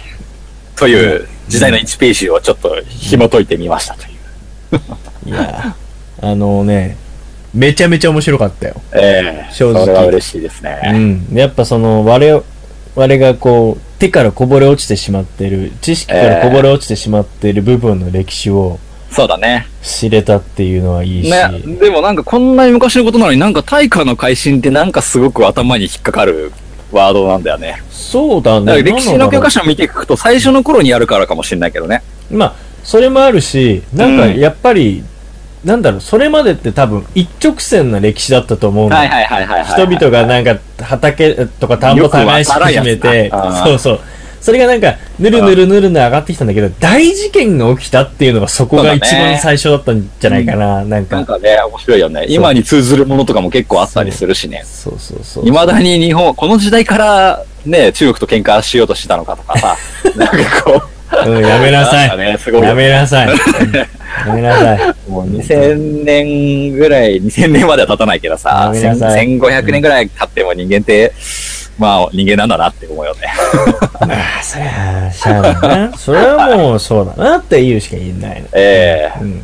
まあ、それがいつかそうでなくなるようにね。願いますけれども。まあ、琵琶、 あの、琵琶湖の、うん琵琶湖を思う前前回の回と、うんまあ昔の歴史を思う今回の回とともにちょっと滋賀のお酒を楽しんでもらえたらいいなという魅力満載だな。雑学ですよね。やばいね。ね、クローセの時も語ったけど、この辺はその後織田信長とかね、豊臣秀吉がもう湖の周りを取り合って戦ってたような場所ですからね。そうか。じゃあなんもかう、常に歴史のターニングポイントにこの辺がありますね。文化遺産とかもいろいろありそうだね、なんかね。絶対あると思うんだよね。そうだよねなんか見逃してる気がするけどね。うん。なんかそうだね。京都奈良ばっかり言ってるけど、なんか、滋賀すげえのあんだろうな、多分。そうだね。非常に面白いですよ。うんなるほど。いいえねえ。はい。雑学、雑学、やっぱ面白いな。ええこれ素晴ら、しい一よ番楽しいもんね。 調べてると き。半日ぐらいかけてるからね、これ。すごいまとめるまで。すごいよ、もう、ほんと。いや、だってね、聞いてても面白いし、もう順番とか何回も入れ替えてるからね、聞きやすくなるよう に。難しいからね、これ。素晴らしい。ありがとうございます。いや、そ素うですね晴らしいよ。使ってください。ええ他の人にも。使います。その、えなんかね、滋賀って言って、琵琶湖って言って、次に出てくるワードがなかなかなかったり、まあじゃあ大え見いるかな、感ぐじらでい、てる。みたいなね。 うん。うん。とか、できちゃうからさ。そうだね。そうだね。いや、ぜひとも使いたいと思いますよ。はい。ありがとうございます。ぜひぜひ。はい。とはいいうことでね。ただただもただただ飲んでください。たらたら飲みます。あ、ちなみにちなみにただただっていうお酒なんですけど、これ言う言う言わなきゃダメだった。何あのね、うん。ただただとは言いますけど、これ無料じゃないんで気をつけてください。 そこの通りれは注意。これは要注意です。ただで飲める酒じゃない。はい。こでれちもゃんとお金払って買うやつなんで。 それ言っとかないと。あ、これ危なかった。そうだね。危ない危ない。危ない。いねいね。そうだね。うんうん問い合わせ来ちゃうとこだったなほんと危ない危ない。危ないよ。ということだね。はい。はい。お酒の紹介でした。ありがとうでごしざいたます。はい。いやー、いいね。まあ、あと、湖南市って言ったけど、実は、えー、鳥取県の北栄という町は、名探偵コナンの原作者、青山先生の出身地なんです。ここと友好提携都市になっております。あ、そうなのはい。面白いね。はい。俺なんでかよくわかんないけど、コナン、なんでかよくわかんないって言ったら失礼だけど、はい。名探偵コナンって、 うあの、海外ですごい人気なんだよね ん。。そうなのえ、なんか俺、フランス行った時もコナンは人気だったんだけああ、ど、それ聞いたことある。フランスで人気だって聞いたそうな。。あのね、ベトナムでもね、人気なんだよあ、。そうなんだ。でも面白いもんね。今でも見るしね。そう、面白いじゃん。でうん。も、俺なんでなのかはよく俺もまだ分かやっってなぱくて。、まあ、あのベースはコナン・ドイルとかが、だから知ってるよみたいな話なんじゃないのやっぱ。いや、だけどさ、別ミステに、リー小説好きな人はみんな抑えてる。でも別にその何かそういうなんかこう、なんだろう、そっからなんか事件をモチーフにしてたか分かんないけど、はいはいはい。で、多分そこのなんかリスペクトがどうのじゃなくて、まあミス、ミステリー系の推理漫画じゃん。まあよくできてるしね。面白いよね。なんかああいうのってさ、海外のとかだと、うん大人チックすぎるのかな、要は、ああ、なんか確かに子供向けで推理系はないもんね。だから、あれがすごい斬新で、だけどうんなんかすごく、ポップにも描かれる部分とかもあるじへゃん。え、もうわかる。ちょっとでもじゃあ逆に気になるのは海外で、その近代一少年の事件簿とか人気なのかいやーだからそっちには行かないんじゃないだか。な。行から ないけど行かないっぽいよな。うん。あれだとなんか、もう、ちょっと差別化がちょっと緩いんじそうゃないだよおそらく。な。多そ分う。。うん多分そこにあると思うん。う。うんとすごいコンテンツですね。思って、あ、コナンすげえなと思って。いやー、すごいっすよ ね。僕も好きです、コナン。ああ、そっか。ああれまだ続い違いだもん。あれまだやって連ます載やっしててんまのす。はい。すげえ。マジで、まだ大人に戻ってないの戻ってないよね。戻ったら終わっちゃうから ね、多分ね。いや、もうそろそろ戻ってなんか、やってもいい気がする。なんか昔は第ね、ちょいちょいちょいちょい戻ったりしてたけど、二章、なんかあったよね。最近はもはや戻んないよね。なんか映画のために戻ったりしてたけどね。うん。なんか逆に、逆になんかどんどん子供増えてってないのうん増えてる増えてる。ちっちゃどんくどんどんどん子供増え てる逆に子供ちっちゃくなるやつ増えてってる。そう。お前もかみたいなやつがどんもどん増え うてってる、すごいよね。ちょっとなんか今どうなってんのか見てみたいこわ。れ気になるけどね気。になる。全然わけわかんない。組織のやつもどんどん増えてってる からさ。もう新しい。もうまあ、組織のやつ、お酒の名前だからみんなもう。あ、ジンとかウォッカだっ今度け、ついにこれ来たかとかさ、大体ね、あの、スコッチのウイスキーの名前出てきた時点で、うんうわ、これ他にも絶対出てくるやつやと思ったも ん。増えるやつやと思って。その通り増大えてる。体これ来たらこれも来るやんみたいな、そう名前のやつどんどん増えてっちゃってるからさ。あれはまだまだ終わらないですよ。まだまだ終わらないんだね。じゃあそうなんですよ。そうだね。ままあ、あちなみに、あの、湖南市の観光協会も、うん町おこしで、うん。えー、コニャン市という町おこしをやっていて、うん。えーで、コニャン市長選挙っていうのをやってますけども、何それ、えー、にゃんこを市長にするっていう。いや、俺まだ駅長にするとか言うね。あの、な んか、やつならわかるよ。猫のはい駅長さん。まあ市長全然、はい。初代コニャン市長は銀という猫が選ばれていて、えーで副所副市長にはニャンチューという猫が選ばれてるんですけど、なんちゅう。まあ、わ、めっちゃ可愛いから動画見てみてって言いたかっかった。見る わ。もうた。はい。超い可や愛い。いろいろいろいろやってんだな、なんか。こに面あ白しい面白いことやってんな、ほんとみんな。ほんとに。えていうか、あんたほんと情報いっぱい持って るね。ボロボロ、ボロボロ出てくるね、ほんー、と。ちりばめてるね。散りばめてんな、 はほいんと恐ろしいわ。そうですね。はい。ということで。はいじゃあ、いつも通り、ニュースのコーナーに行きましょうか。えい。 1個目のニュースえい。新たに犬を飼うと、育犬休暇がもらえる会社がある。うんうん。スコットランドに本社があるブルードッグ社は2007年にジュジェームス・ワットとマーティン・ディッキーが投資家の協力を得て立ち上げた、うん2015年には世界各地に540もの拠点を置き業界内ででは世界で最も急成長している会社として注目されている創業者の2人は自分たちだけでなく彼らの愛犬ブラッ券と一緒に作った会社だと語っている。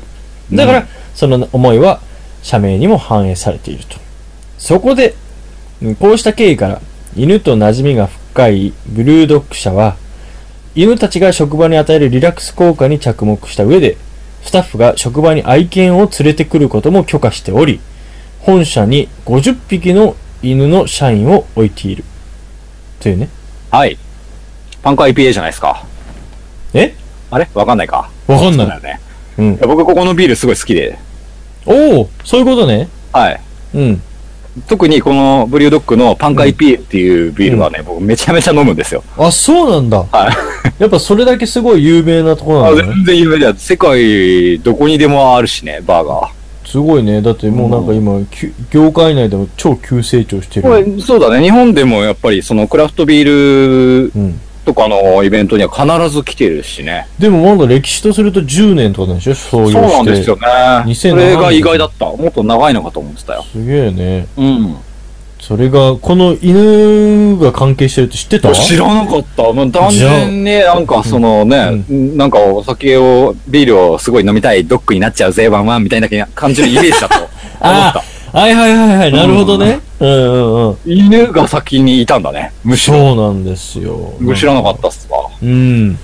なんか、で、ささっきタイトルでも言ったけど、ここはあのスタッフがペットとの絆を深めるために十分な時間を与えるべく、すごいよ。新たにね、新たはに犬を飼う従業員に1週間の育犬休暇を。いやー、まあ一週間提供する休んだところでどうなるのかよくわかんない けど。ねえ、まあ、まあまあまあまあまあ、ちょっとひ、うんなんか引きがいいやつっぽいなって最初思ったけど、うん。でも好きなビールだったから許す。許してくれた、ありがとうんまた、まあ、またこんななんか釣りみたいなことやって話題性出そうと、ブルードッグだ、オッケーみたいな。う。好 そんきだからオなッ、ケーみたいな。もう文句になっちゃっそんなかよ。うんはいいいのかよ。うまいもん作りゃ何でもいいんだた。よな。全然全然オッケーですね。それこそ正義ですね。それだけが正義だからね。そうだね。すごいね。なんか、でもなんかアメリカらしいね。なんかこう いうのいいねえ、かっこいいよね、。やっぱなんね。かね金曜日半年にするぐらいだったら、こういうのをしてくれた方がいいね。まあでも確か説に得力確かにあるよね。なんか、行く、育研休暇っていうよりかは、なんだろう、まあ普通に、うんあの、餌代とか出すよみたいな感じの方がいいかなって思ったんだけど。ああ、ああ、まあ支援としてね。そうそうそうそうそうそう。うん。うんだけど、なんか、ペット確かに、うん。企業がペットを飼うことを推奨してくれたら普通に嬉しいけどね。これ、そうだね。なんかそこのやっぱりその根幹にあるのは、やっぱり犬ってそのパートナーだから、なんかそこがこう、なんかリラックスを与えてくれるとかっていうところそうだよねまあなんか着目してるらしい。そういうのをなんかいいね。確かに。すごいいいとう思う。ん。なんかもう、もっとこう、まあちょっとね、うんあの、うちの会社の僕の直属の部下が、うん。リス飼ってるんですよね。リスうん。うん。リスっえーて日本で普通にか、あ、まあ、買えるか、リスぐらい。うん。まあ普通に飼ってるらしいんだけうど、ん、うん。まあよくね、ちょっとリス脱走しましたって言って休むんだよね。それはアメリカじゃなくて日本なのかな、うん日本の話僕ので。僕の後輩の話なんだけど。マジででリまあス、うん、脱は走して、ちょっと今探してるんで、すいません、今日お休みしますって言って、休むんだあけど。まあでもう、ん。あ、そりゃ大変だなと思って、うん。。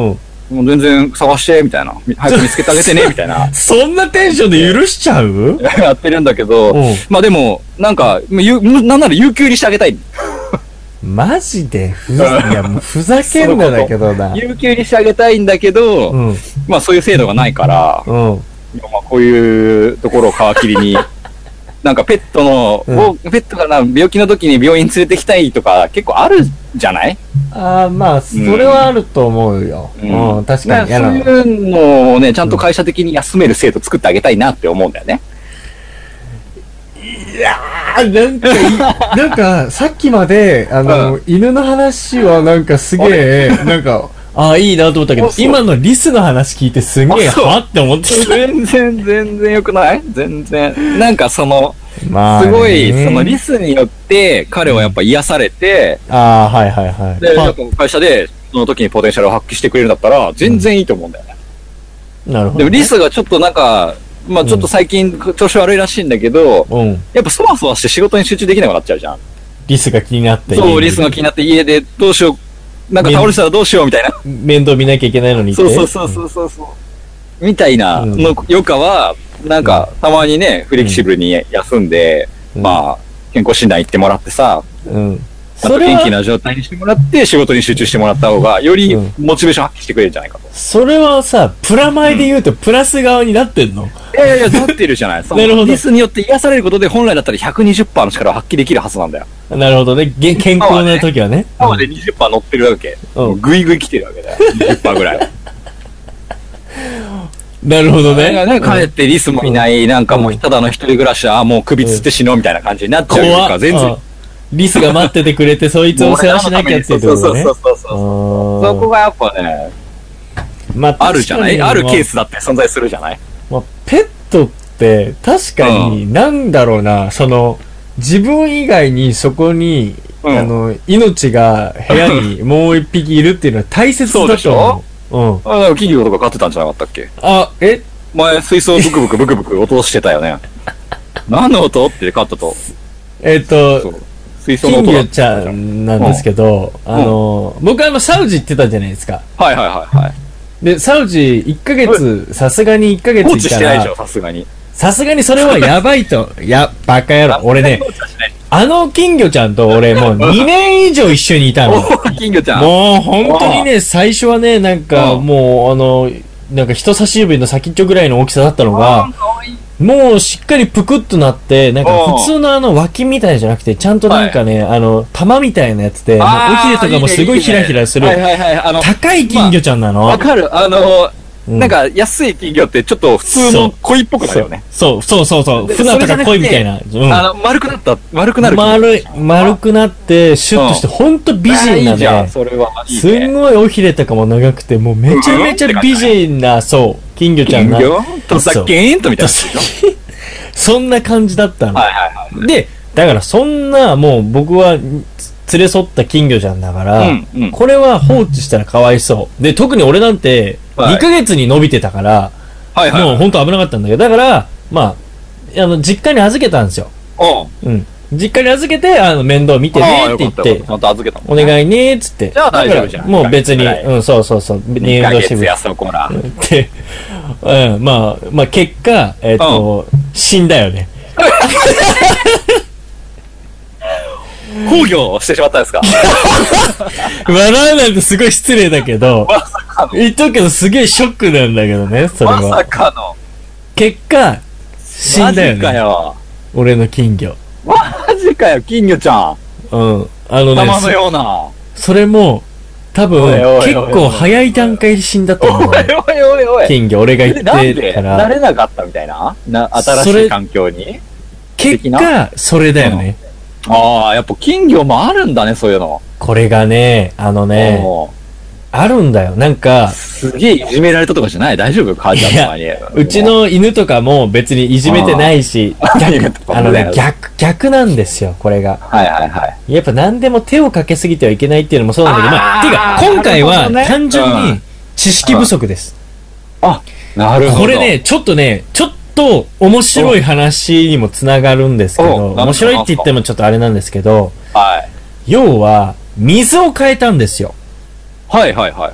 僕で水って別にあの水替えって結構気をつけなきゃいけないっていうのは金魚買うときはうんきベースなんですよだから、はいえー金魚鉢の、まあ、3分の1とか2分の1は残して元の水の変えるとかあの、うんヒレのタレ製法でしょそうそうそうで、はいはい要はあの中に育ってる残微すわけ生だね物とかバクテリアとかを残すっていうのは、はいはもちろん気をつけてます、はいもちろんそんなのはやってるんだけどそうそですよね。れ以外にもう一つうん落とし穴というか気をつけなきゃいけないことがあってほう。僕うん。ずっと千葉で飼ってたでしょそうだね。千葉で飼ってたからね。茨城の水を秘密ね、秘密ねうん茨城の水を入れた瞬間に、うん。調子悪くなってそこから死んでしまったんです。ああ、すげえあのね、やっぱ、エロワールだ。すごいよね。そう。もう土壌っていうか、そこの気す候ごっいていうか、水質があまりにも違いすぎて、それがもう対応しきれなくなっちゃった、金魚ちゃんは。ん。だって、でも、あの、まあそう、特定されちゃうとあれだけど、そんなに、うん。茨城でも南の方じゃん。そうそうそうそう、別に。うん。まあ別に言ってる、まあ俺、つくばあつくまあばって言ってるから別にいいんだけど、。つくばと君津でしょそんなに言うても、うん。ね、なんかね、もう上層じゃん。上層。もう まあそうだよねそ。うでも、多そうの分、国じゃん、もはや。距離とか関係ないんだよね。うんやっぱり水質だから。うんあ、そう。もう完全に違うんだね。そそうの、そのぐらいの距離感で。そう。だから、よく、もうわかんないわけ。どうしていいか。で、やっぱり、その、ペットショップとかの人に聞いて。そうだよ。お引っ越しの時どうしてんだろう。うん。いや、だから、もう本当に多分、徐々に徐々にしか変えちゃいけないんだと思う。あ、そう。だからもうそうだよね。ペットショップの、買う場所が遠くのペットショップで買ったら全然ちゃうことになっちゃうね、魚とね。か、そうそうそう。で、あかん多な、分それな。うんそれもなんか、あのーなんか、あるんだと思うんだよ、うまいやりやり方ようがが。確かに。はいはいはういんはいはいで、だって俺なんて、 まあ正そう直、か正直、うそのあの、金魚ちゃん、あの、まあ、ん。うん。まああの、東京のお祭りで金魚すくいですくってき た、あの、金魚ちゃんなんですけど、どなまたかと ああの、前、どなたまあ、あまあその、まあ3年ぐらい、3年だから2年前ぐらいの彼女と すくった金魚ちゃんなんですけど、やめてくれるそういう思い出をひひっくり返すのやめてくれるあ、まあ、まあ、俺さ、ただ歩いてても事故に遭うってほんとすごい ね。ただ、ただの金魚の話してても事故に遭うってすごいよね。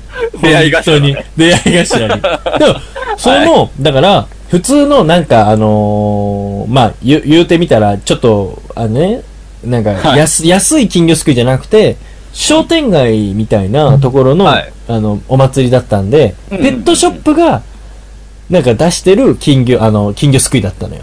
だおかーらなるほどね。だからちょっといい金魚とかも結構いっなぱるいいほて、どね。ちょっと行き、だからか。なるほどね。料金は普通あにの今まで通りの100円とそかうなそんだのぐらいだったんだけど、なんか、ちょ入れ墨が入った方がやってるような金魚じゃないんだだよ。そうそうそう。だからし叩きの方がやってるやつだもんねそう。だからしっかりした金魚ちゃんだったわけよ。うんああ、それはすごい。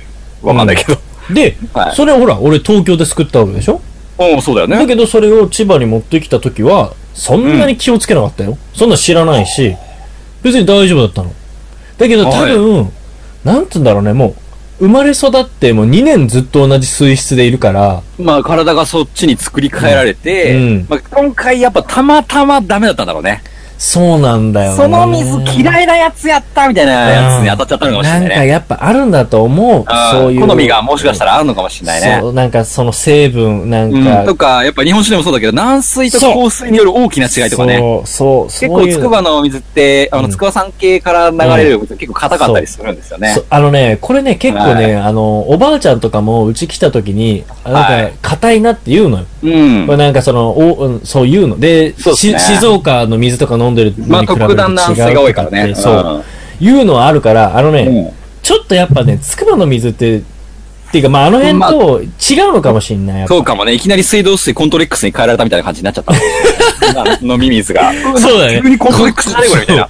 そうお腹下すわ、みたいな。でも、本出ちゃうみたい当なそれが、もうやっぱりさ、金魚からしたらもう、もう、えらく変わったわけだ多。大な、多大なストレスだね。苦しそう。そうなんだよ。確かに。もうしかも、なんかち、もしかしたら小さい時だったら耐えられるのかもしれないやけど。そうなのかもしれ大な人い。になって大きくなってからだともう、無理やな、みたいな。うんそう、それでできちゃっこてれるでわけ慣だかれら。てるんや、みたいな感じの、その、うね、ん。こだわりが強すぎるおじいさんみたいな。そう。で、水も変わるし、うんその、なんつうんだろう。俺、まあ、環境も違うよね。環境も違う。気温も、まあ普段のね、生活温度も違うだろうし、ね。そう、だ明るさもそうだしね。そうそうそうそうそう。うんもう目まぐるしく変わってしまったっていうので、もう、まあ動物と一緒ですね、本当にね。まあそうだよね。やっぱそうか環境が変わると、やっぱみんなストレスが多いっていうのあるけど、やっぱもう、もうダイレクトに来ちゃいました。なるほどね。だから、あの話戻しますけど、はい俺ね、すんごい寂しいのああ、でしょ、今、金魚ちゃんいなくなっちゃったから寂しいじゃん。うん。、帰国して、なんかいっつ もしてね。毎、やっぱあの、うん。うん。たかが金魚だと思ってたよ。だって、泣かないし、だっあてそうだ撫ねでることだってないし、まあそうだよね。俺別にいる時って全然そんな、なんかその、ああ、いるなっていう感じで、でまあまあまあもまあまあ、で も綺麗だなと思って毎日ちゃんと朝起きたら、あの、まあ正直、おはようとか言いながら、確かあにの、餌あげ たり、でそれぐらいはまあ、それぐらいは出ちゃうわけよだっ。て植物にすらやるもんね、俺。うん。うわそうでし ょうんてか、やっぱ可愛いから、そんだけ自分がこんだけ面倒見てると。で、うんやっぱめ、あの、本当に綺麗だったから、めでたりとかしはいはいて、はい水草とかも変えたりとかして、癒されるよね。そう。ただでで、さえ綺麗だったらね。そう、帰ってきたら、必ずご飯あげてっていうのを毎日やってたから、ああ、なんかやっねぱ、それですよ。それが、できないのってすごいうね、ん寂しいの。やることがなくなっちゃうもんね。そう。なんか、必ず。それまでやっていたタスクがなくなるわけだからね。そう。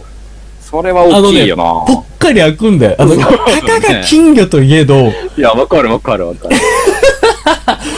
そのね、ペットってやっぱ大事だと思うわ。いや、そうだと思思う。う。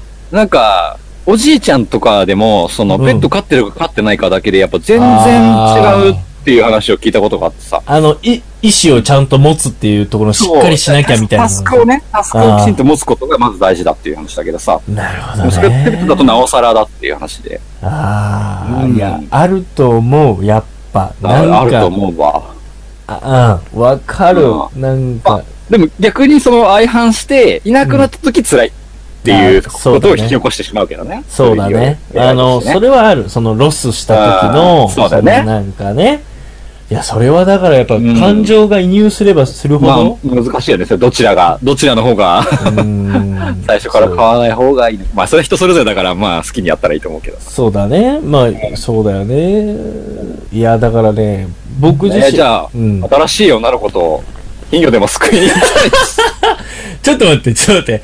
ハードルが高いし、俺ってその新しい女の子ができないと、その金魚飼っちゃいけないの。 ダメダメダ救わメ。ないお祭りで救ってこないといけ ない。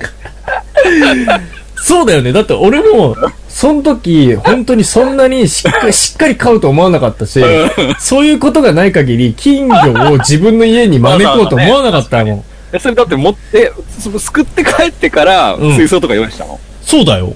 だっそれて、まではどうしたうの、ん。なだかんら、か、ボールに入れて、と かい。やいや、だから、もう、救って帰って、うんすぐ、もう、その週には、買いに行ったってことか。そうまあそちっちゃいバケツはあったから、あそのバケツに入れて、だけど、ほら、なんつうのあの、息とかもさ、うん苦しいじゃん、ぷくぷくもないから。そうだよねぷくぷくなだいかからら、ねもうその次の日にはすぐペットショップ行って買いに行あっそうて。だよね。だからまあすごいね。意外と、そうやってその場面になると、まあ、世話しなきゃってなるけど、うん。まあ、やっぱ、かやっぱ、やっぱしっかり買おうと思ったから、うん。だけど、だかいいじゃなら結果いですかそそんの、な、一緒に救った彼女より長い付き合いしたわけだから。そうだよ。長く連れ添ったわけだから、一番、一番長い関係だったわけあよ。のカップルの時に犬飼ったけど、別れる時どうするかみたいな。みたいな。んいや、もう、その後もちゃんと育てたわけだうんよ。そういうことだよね。一番長いパートナーだったわけおですきよ。おき土産がね。君だけが。ちょっともうやめてくれる面白いそれ本当に面白すぎるだろ、れそうだ。よ。そう。もう、それが 俺の、なんつうの、俺が見とれなかったっていうのはちょっ受と。けるな。まあ、それもちょっと後悔だしね。ね、まあ、そうもなんう、だなんかまあ、これ、お前これ、うんそうそうそう。面白いなこれそう、これ以上言うと、あの、うちの母親泣くんで、あ、そうだね。もうすごいショックだったみたいそうだで、ねやっそうでしょでもどうしてもないもんぱ、な。どうしようもないからね。誠がサウジに行ったことが全ての、ままあ、あ本源だね。そう言ってしまったらもう仕 方ない。まあ、例えばその女性だってそうかもしれないよ。まあ海外にその2ヶ月も行って たら、いつの間にかいなくなってたみたいなパターンもあるわけですかまら、なんかあ、こう。大いにあるよね。大いにありま すから、うんまあ、なんかもう、そういう大い運にあ命、なんかね、まあ、すごく悲 しいです。かといって、なんかそれで新しくなんかっていうのもちょっと違うなと思またって。別のこと作った企業買ってたから、だからそれはそれでなんか違う。いや、違う違う違う違う、逆に、そのなんか、あの、それだったらまだいいと思うの。たああだ、逆に、あだそうからって埋めるように新しい企業を買うのってちょっと違うかまあなまあとまあ思っ確かにて、ね。乗り換えるみた いな、えなるじゃんなんかわかるけど、なんかすごい、なんかき、でもなんかなんていうのま何何何あまあまあまあまあ、もしうんその金魚ちゃん、前の、うんその、うん。過去の彼女と付き合った金魚ちゃ ん、一匹、あの、別れても、その育ててたとするじゃないうんうんうんうん。また新しい別な彼女と、またんまた金魚ちゃん救って、うんうん。あ、うち全然金魚今飼ってるから大丈夫だよって。 あ あもそこにし、うん 新しいキングちゃんを入れてさ、そこで買ってたんですよ。そしたらなんかすごいゲスだなと思って。ゲスだね。すごいな想ん像しちゃかって。なんか、金魚がどんどん増えてってさ、 そうそう過去 の、過去の女の数だけ聞いて。そういう、そういうことやってたらまことゲスだなと思ゲスすげえゲス。もう見てよ、海兵。もう金魚の層、金魚層がもう、この水槽がこんなでかくなっちゃったみたいな。ってするんだよなとか言ってなんさだ。でもさ、お不思議なもんでさ、金魚たちはみんな仲良く暮らしてんだよな、とか言いながら。もう金魚に、金魚は悪くないよねとか言って。最悪。も う。そうそういう、なんかそういうコレクションしてたらちょっとゲスだなと、なんか妄想しちゃって面白かっ確かにね、なんか。で、なんか一匹一匹にその名前つけてんの。ゲス。ゲスだな、マジた。やばで。いなと思って。やばいね、ほんとなんかす。ごいそういう人いたらウケるなと思ってな。ね。いや、俺、なんか、今そういえば、うわ今気持ち悪いと思って、今、そろそろ次のニュース行こうと思って、今、自分の、あの、iPhone をパッてつけたの。俺、そういえば、待ち受け、金魚なんだよね。おー なんであの、あの、なんていうんだ、最初から入ってる画像があるじゃん。それに、あの、いくつか選ぶ中に、その金魚の尾みたいな、その綺麗なさ、色の下、まあ、これ金魚なのか熱帯魚なのかよくわかんないけど、なんか、そういう、え、なんていうの、企画的なフワーンみたいなやつ。まあ、みたいな、そう。だから金魚の尾の部分がすごい鮮やかにしてるって、あ、やべえ、俺、本当に取り憑かれてるって思って、金魚に、みたいな。金魚ちゃんうの、ん。なんか、なんかね、もうもも、サミニス聞いてるよみたい求な。めてんだな、やっぱ金魚。そうだよ。だからもしかしたら、その毎週日曜日に、うんその水槽でいつも聞いていたおつまみニュースが聞こえなくなったから元気なくなっちゃったのかもしれないよ。まあ、かもしんないよ。本当に。そう、うん心地よくそれを聞いて寝てたのかもしんない。水草のベッドの上で。かもしれないです。水草の部分で。飛び降のアーチね。もうなんか、あうん。なんか、そうだな。もう少し、ちょっとこの寂しさを我慢できるように、僕もちょっと大そう人だにねなろうかな。あうん。ということでここ、に関しては、頑張ってください。次のニュース。はーい。もう犬の話関係なかったじゃねえかよ。 本当といにうの美味しいよ。はい のでね。次のニュース。はーい。ついに蘇るか。2年以内にマンモスを蘇らせるプロジェクトが発表。えーマンモスの復活。永久凍土から回収された遺体より抽出した DNA をもとにしています。えーここには、えー長い体毛、分厚い脂肪層、氷点下でも流れる血液など、マンモスの、マンモスの特徴の情報が含まれている DNA。ハーバード大学の研究チームは、ゲノム編集ツールを用いて、マンモスの DNA を現世の動物の中で最も近いアジアゾウの皮膚細胞にコピーペーストする。こうしてプログラムが書き換えられた核を遺伝遺伝物質を除去した象の細胞胞にい移植し、この細胞胞に人工的な刺激を加えて肺への発達を促すという。おー。象をベースにして復活させるみたいな感じなのかいや、要は、だからその DNA のあの情報のベースがやっぱアジア像なんじゃない、うんうんで、そこにその編集ツールを用いて、マンモスの、まあ、情報を組み込んで、まあ、作り上げたんじゃないかな。ななるほどね。うん。まあ、そうすると多分、要はベースはちゃんとその細胞の核とかはあるから、そこから、はいあの、要は、あとは、えっ、と、育てていけばいいので、うん育てる過程は同じなんじゃないジュスなんかそのなるほどね細胞とすると。うん、DNA だけちょっと、えっ、と、ゼロベースからじゃなくて、ベースを作ってというんだよね。なんかほら、ゾいウゾウにも、なんか、牙あるやつなかったっけや、象は普通にだからアフリカ象とかも牙あるよ。だから象毛がさ、あの、密猟とかで出ちゃうとかいうのはあるんだけそうだよ、どとマンモスって何が違うんだやっぱその体調じゃないあ、そうめいうことあんなにでかいのっていないんじゃないのえー、でもでっかい象いるよね。いや、でっかい象いるでっかけいど象、でっかい象いるけど、でも、なんかやっぱりさ、あの、体毛とかは全然違くない あー、毛はだし確かに。だはいし、でもあと思うに、マンモスって、耳って大きくないでしょマンモス。あ、確かに。耳ちっちゃいでしょそうだわ。象耳暖房だわ。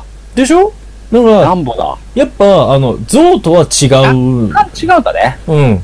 体毛とかもそうだし、あー象やっぱ、あと、その、牙も、まあ、俺らがイメージしてるのでしかないからだけど、うん。そうだね。イメーいジやだけ、ど。だから正直、こうやって言ってね、いろんな、あの、特徴を捉えた部分は、あの、うん。常にその、常にっていうか、今回活用して、それはを、いはいはいまあ、再現するって言い方失礼だけど、そういう風に生み出すわけじゃん。そうして生まれてきたやつ、すんげえ象かもしんないよ。あー要は、我々が見て、思ってるマンモスのイメージってさ、なんとなくこうだろうっていう、その、まうあ、ん科学的根拠に基づいて再現された姿じゃないうん。確だっかてに。実物の質が知らないんだから。わかんないうん、かだらねから、答え合わせしてみたら、全然、またティラノサウルスみたいに、毛カラフルな毛色だったとそうか、。となんか、か鳥っぽかったみたいなこともありと得る。か、うん、あり得る。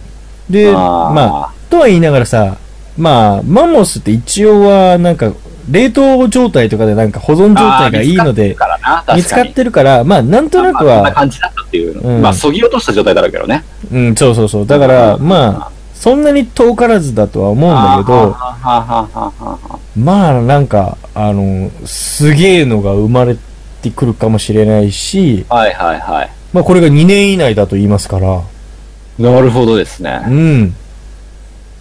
すごいですね。もうそれあがそうだね。復活してきますということですうよ。ん。まあ、なんかこの記事すごいいろんなこと書いてあって面白いね。うん。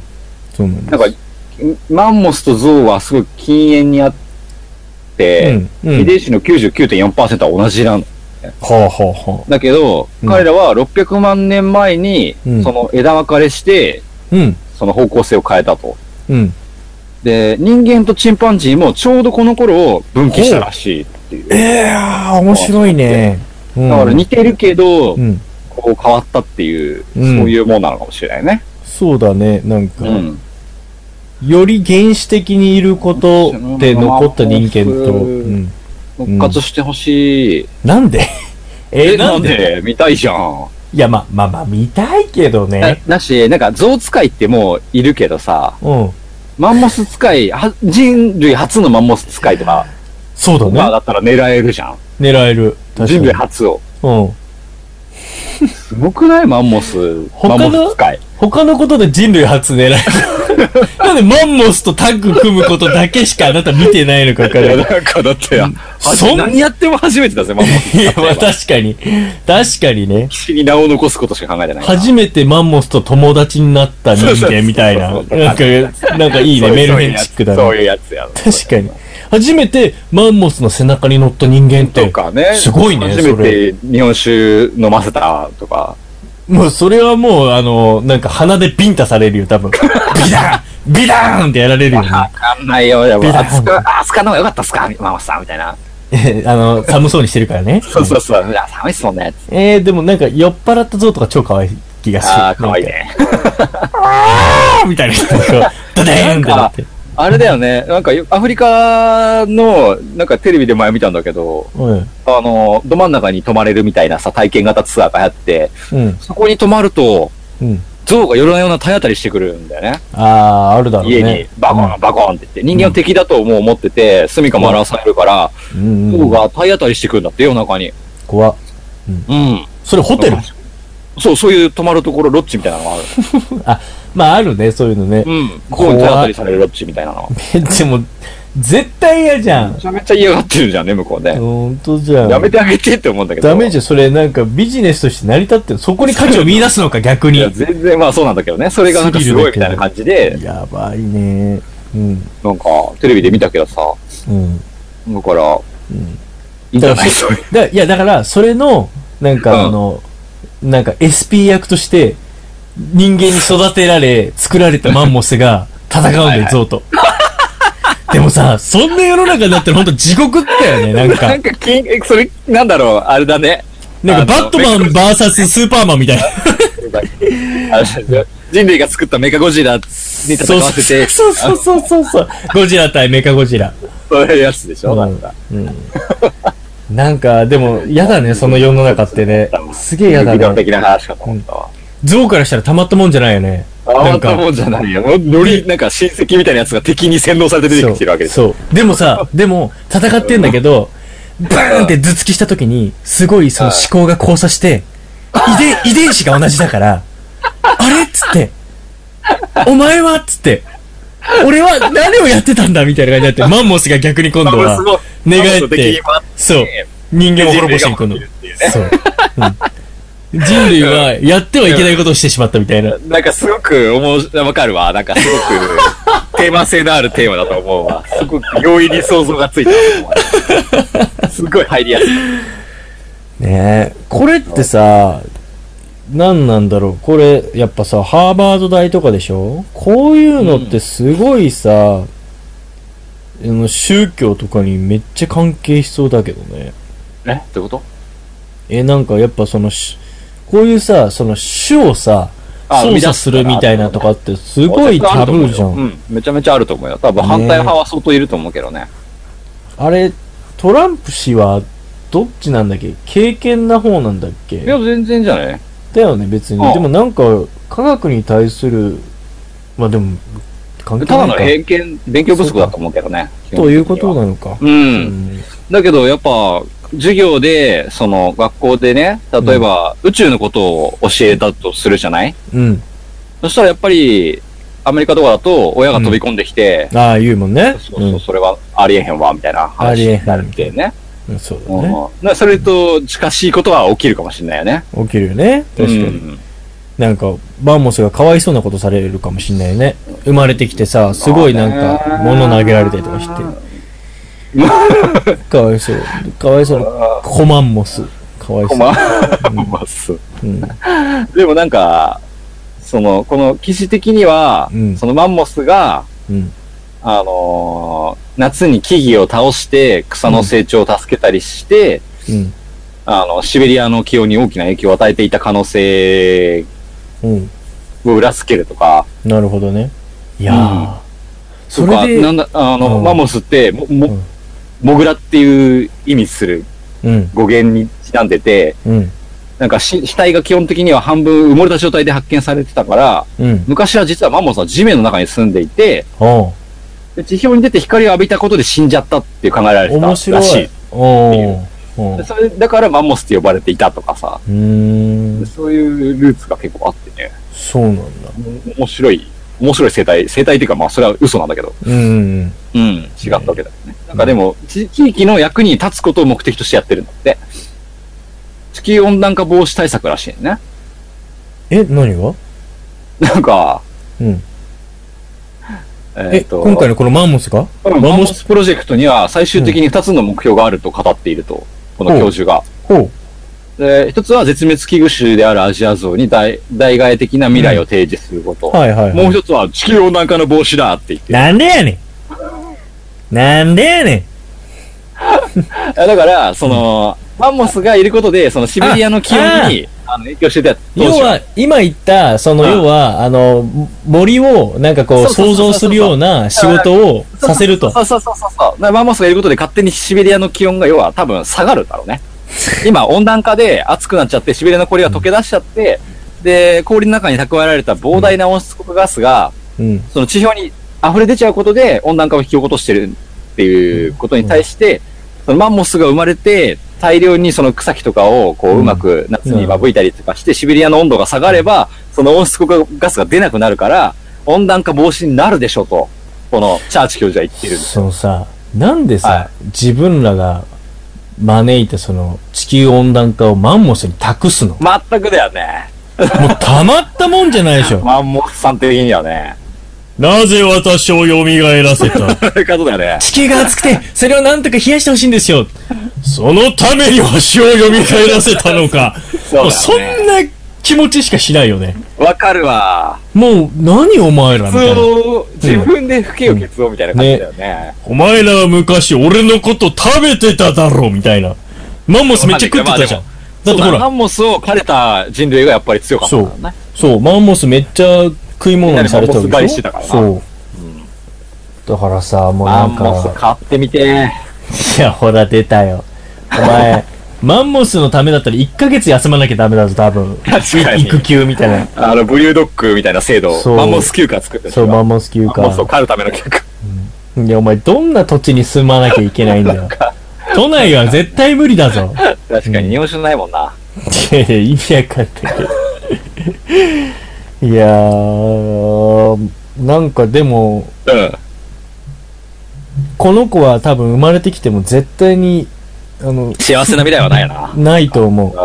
人そうや間に利用され尽くして終わってしまう。そう、労働力としてか、もしくはあと食肉用として、そうだよな。あしかと、考えないもう鑑賞用に見せ物にされたりとかうん、絶対にいい未来はなな。うい。ん。確かに。それはそうですね。うん、って思うと、反対しましょってなるで しょ。う。なるでよ。うん、なるでしょ。なるでよなるでよ。もう、かわいそうな気がする。あーこれは、もう、ほんとエゴですわ。完そうだ璧ななエゴで確すかわ。に。うん。そうだな。と思いますから。食べましょうまあ、まあ見てみたい気は正直はするけ どな。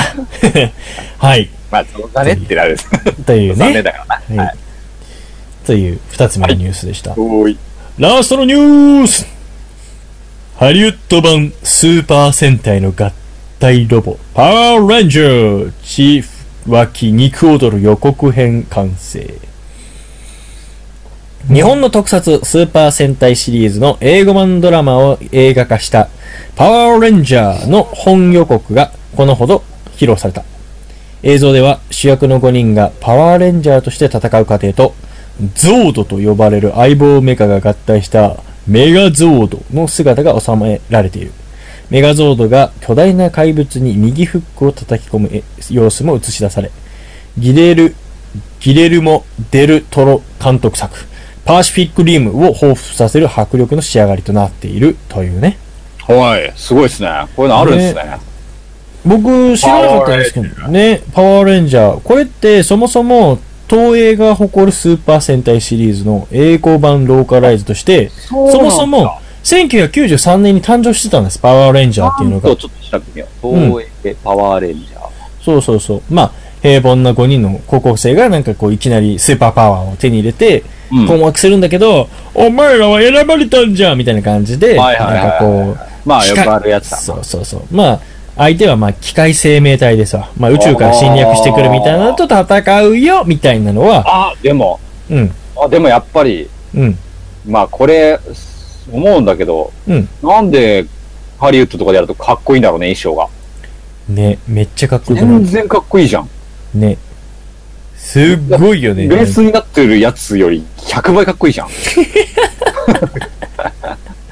全然、これでなんか、なんだろう、オリジナルを歌ってることの方が恥ずかしいわ。ちょっと、 やめなさい。違うね。それ全然かっはこいい、ぜうん。もうなんつ、まあ、そうだねう。んだって、この制作費だってすごいお金確かかけてたよ、これ。うんそれは120億円かけてんだよ。そう、120億。そうそうそうそうそう。ん。でそんぐらいやんなきゃダメだよ。じゃあ、それはさ、もうだって、それはだって、もう見てる年齢層とか、あの、放送の時間帯がちゃうやん。いや、もうでもね、結構マーケットだと思うよ。いや、まあわかるよ。現状でも、国内でも、おもちゃとかも相当売れるしさ。うん。いや、うんだって今だって別に仮面ライダーとか、なんかゴレンジャー的なやつってすごいマーケット規模でさ。いや、そうじゃないすごいだから、これでもさ、海外で120億円かけて作ったやつを日本でその再放送、逆に、向こうでできたやつ、日本でほ再放送すればよくねみたいな。あ、いや、まかあ、っこいいじゃん、でこもっちの方がってなっちゃなっちゃうじゃないまあまあそうなんだけど、でも今見て る主張してる子供たちが好きかどうかはわかんないじゃん。まあ、それはね、それはもちろんそうだけど。だからターゲットによるだからそう、そう、ターゲットによるから、まあ、うん新たなマーケットが生まれるってだけですよ。これをもし日本に持ってきたって。まあねでも海外ドラマみたいにこれが日本でも流行っちゃったら、うんもう日本の制作メーカーが完全に負けちゃうから、いやね、それはそれじゃないだって今だってさ、24とかさ、プリズンブレイクとかって面白い海外ドラマがあっても、みんな、うあの、に、逃げ恥とかさ、ああ、見るわけじゃん。まあ見るね。うん。だから、別なんだよ。まあ、ね、やっぱり。うん。なんか、あの、日本らしいドラマも見たいし、まあ海外ドラマが好きだって言ったら海外。うだかんら、日本の戦隊が好きなら日本の仮面ライダーとか見るそうしだね、パワーレンジャーがいいって言ったらさ、現状、要は選べてなかったじゃないもうとにかくあーまあねこれしかないじゃん、レンジャーシリーズこの日曜日のこの時間にやってるやつ以外には、基本的にはないから確かにね。ね。そこの自由化が進むと結構面白いことになるかもねっていう気がすだっる。たら、それで確かに、うんえっと、純粋に子供たちに見せて、うんう投票してほしい。そうだよね。どどっちが、まあ、聞き方にもよるけど、どっちが面白かったかか。どっちがかっこよかった。確にね別それにでそこを規制することないもんうん。ね。別にレンジャーもだって何本やったっていいわけだしうんね。そう。で、まあ、それによってさ、だって今後の、その、本来日本のメーカーだって戦略を変えていくべきだと思うし、そうだよね。ちょっと今独占的になってることが問そう題そなう気もすそうるそうね。そう。これはなんか本当レンジャー界の戦隊界の黒船来航ですよ。うん。っていうことだよね。そういうことです考えさせられるね。全く気にしなかったけど。うすごい。ん。 ねえこれ海外の方が面白くなったら完全に負けちゃうよな得意だもんね、絶対も。結構。アイアンマンとそうだよか、ね。ね、かなり近いもんね。うん。やっぱ、うん。海外はそのなんか規模がめちゃめちゃすごいからね。うん。ね、なんかパワーレンジャーとか調べるともうすごいチャッチいもんね。 なんか、ジャッチ、ジャッチ言うな。もうもうその、そのテロテロの上着みたい な。ジャッチ、テロテロ言うな。なんかそれみたいな。なんか触った感触すげえわかるわ、これみたい な。体温伝わってくるぐらいみたいな。あすごい薄いみたいな。ついにこれツルツルしたやつ な。あこれなーみたいな。いやユニクロとかに手掛けてもらった方がいいんじゃないかー、やめなさい、もう本当に。でもさ、どうな。うん。あの、戦隊ものって見てたいや、見てたでしょ。まあもう見てたよねおもちゃもいっぱい持ってたしさ。まあ、持ってたね。確かに。うんあの、でがも僕、やっぱ世代出るよね。うん、まあね、合体ロボとかめっちゃ持ってた基な。好本的に合体は好きだったよね。きだったな。本当やっに。ぱ、変形と合体はロマンだよね。ロマンだね。なんなんだろう、あの、あのさ、最初って多分あのロボなんて乗ってないよね。いつから乗り始めたんだろうね。ああ、確かに。い最初からそうだねゴレンジャーの時ってあったのかなや、わかんない。ね。そうだよね。あの、オレンジャーがやっぱ最最初なのえ わかんないけど。戦隊ものの歴史わかんないね。よくゴレンジャー、なんでゴレンジャーって出てきたの見てたわけじゃないじゃないいや、なんか俺はその中でやっぱり元祖だと思ってるんだよね。スーパー戦隊シリーズのまあ。そんなイメージあるわかるわかるわかる。なんかね、よく、その、あちっちゃい頃に、あの、おじいちゃんとかが、はい。いや、お前何が好きなんだと、うん。おもちゃ買ってやるよ、やっぱゴレンジャーかって言ってきたけど、うん。ゴレンジャーってなんだよと思ってた。だよね。うん。うんで、やっでも、ぱおじいり、ちゃんはやっぱゴレンジャーって言うんだって思う、いうことを思ってたから、多 分やっぱ元祖だからじゃない話を合わせておくみたいな。そうそう。だから元祖なのかな、やっぱ。うん、これやっぱり今ちょっと紐解いてますけど、あの、うんやっぱゴレンジャーが最初です。あ1975年の、あこの、そんなもんなんだ戦隊しかそう、 75年ぐらいなんだ。そうなんです。だから僕らが生まれてくる、あーまなあるほどね10年ぐらい前ぐらいから始まってるわけなんですよね。まあ、いわゆる戦隊シリーズの元祖はゴレンジャーなわけですね。えーえ、じゃあなんでそのパワーレンジャーはゴレンジャーの方になんなかったのなんでパワーレンジャーを使ったんだろ何なんだろうあ、だから、それは、あの、そもそもその、なんつうんだろう、ゴレンジャーっていうものの発信が海外版としてうんうん日本が打ち出してるからでしょうは東映が戦隊シリーズとして英語英語版ローカライズとして誕生してるからそこから入りやすいわけだよはい多はい分はい多分海外の人も戦隊ものと言ったらその元祖がパワーレンジャーあなあ、んだよねなるほどね。まうんあかはわかんないけど多分そこをまあリメイクしてるわけだよねあああ、そうね。る新たに映画化してるわけだからうんうだん。あ、からそ、そううまあ、あもうまたこれ、わあ、またかっこいい、かっこいいやつこれあった、なんだろうと思ったら、またこれも、あの、パワーレンジャーのアメリカのやつだ。 だからしゃあないんだ よそれはもうあで俺ら俺らが見てたのって何だったんだろうあいや、なうまあ、まつ僕が覚えてて思っちゃうとかよく思ってたの、10レンジャー、あ、10レンジャーだ恐竜のやつと、 10レンジャーだ持ってた、そのね、きょうん獣の銃なんだよね、多分ね。確かね。えわかんない。違うでしょだって、恐竜戦隊って言ってんだから。恐竜戦隊。でうも、ん銃ってあ何、あ、その銃がね。そうそう、なんだだからけ獣の銃かなと思ってたいや、や、怪獣とかじゃないの。怪獣、でもそれ獣の銃でしょ。よあ、そうだな。うんじゃあ、字で言うとね。う確かに、そうだね。あと10レンジャーだね。 10人もいなかったじゃないいなかった、いなゴレンジャー級だあ、それかけてたのかかなら今やなんかってるのは9レンジャーなんだよね。何それあれあ、そっか、誠がサウジ行ってる時にカットと二人でやったニュースだったの。え ?9 レンジャー ?9 人いんのだよ、9人いるんですよ。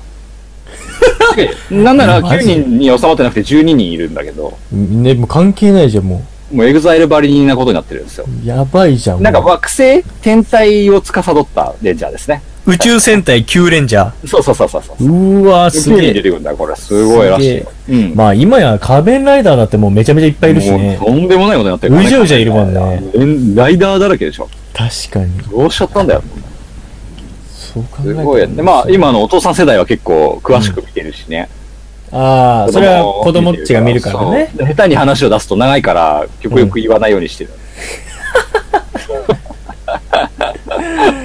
まあね。まうあ、んでも結すごい構、からね。テでンシもョン結が構あれだよね。よく言うよね。その、やっぱ子供が好きで見てて、大人そうだねが、お父さんが見たら、お父さんもハマっちゃったやっぱり。昔ちっちゃい頃見てたからね。そうそうそう。で、逆に仮面ライダーシリーズはイケメンが多いから、お母さんにハマっちゃったり。まさにまさに。うんで、それで言えば最初のレンジャーが1970年代とかだったら逆に言えばさその風潮もお父さんがさいみちっちゃい頃見てたっていうのも最近の話なんだろうね。もう最近なのうんね。ここ確かに。 10年やそこらの話だね。そうなってるそうだよ。だから、や、よ、やっ逆ぱに言えり、ば盛り上がるタイミングになってるのかもしれないね。かもしれないね。うんんパワーレンジャーで。なんかね、うん。まあ、でもまあ自分でもまだ見てないから、なんともコメントしづらいんだけど、うんまあ、とにかくこれはおすすめされたレンジャーシリーズの番組が一個あって、あのあ、ねその、日本のやつでそうそうそうそうそう。これは見てほしいって言われたのがあって、えっとへね、え。超超人戦隊ジェットマンっていうのがあるの。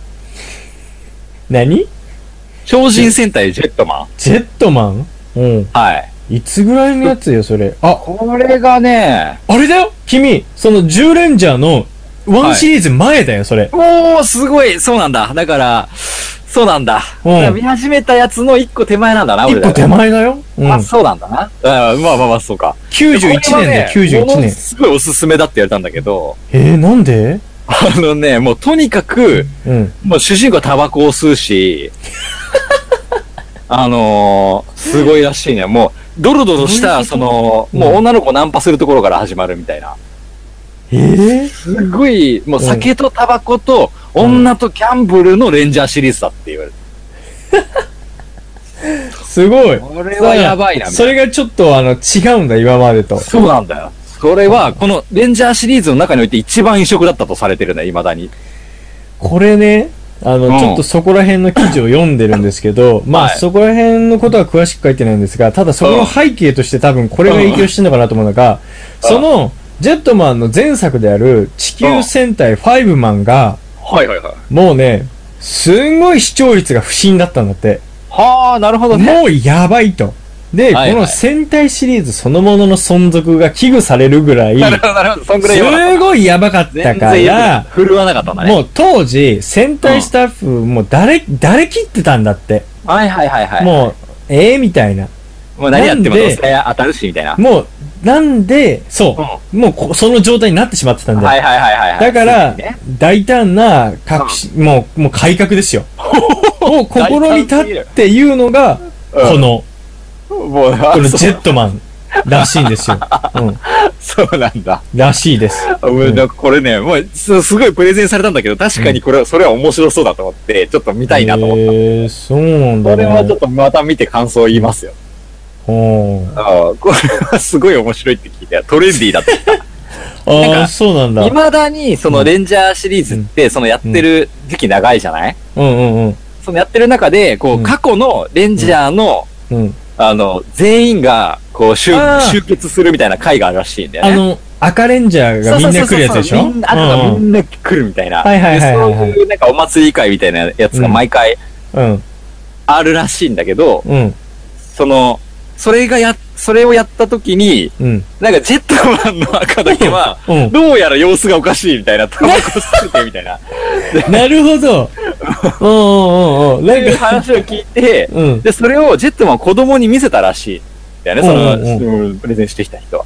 うんそしたら、うん。あの、子供が泣いたって言ってた。やっぱちょっと違うからそのな、んかね、あまうあんネタバレみたいな、まあやめとこう。なんだよ。いいや、いいいいよ、 もうそこは。あ、そうなうんそんな聞いてないしな、みたいな。うんいやいやいいや、やね。、最後ね、主人公死ぬらしいんですよ。えっと、その、ジェットマンっていう本シリーズの中で、それともそれ集合した時シリーズのに、中あで、ね。ほうほうその中で、うん。あの、ベンチに座ったまま、うん。誰にも気づかれないまま、タバコを吸いながら死ぬんだって。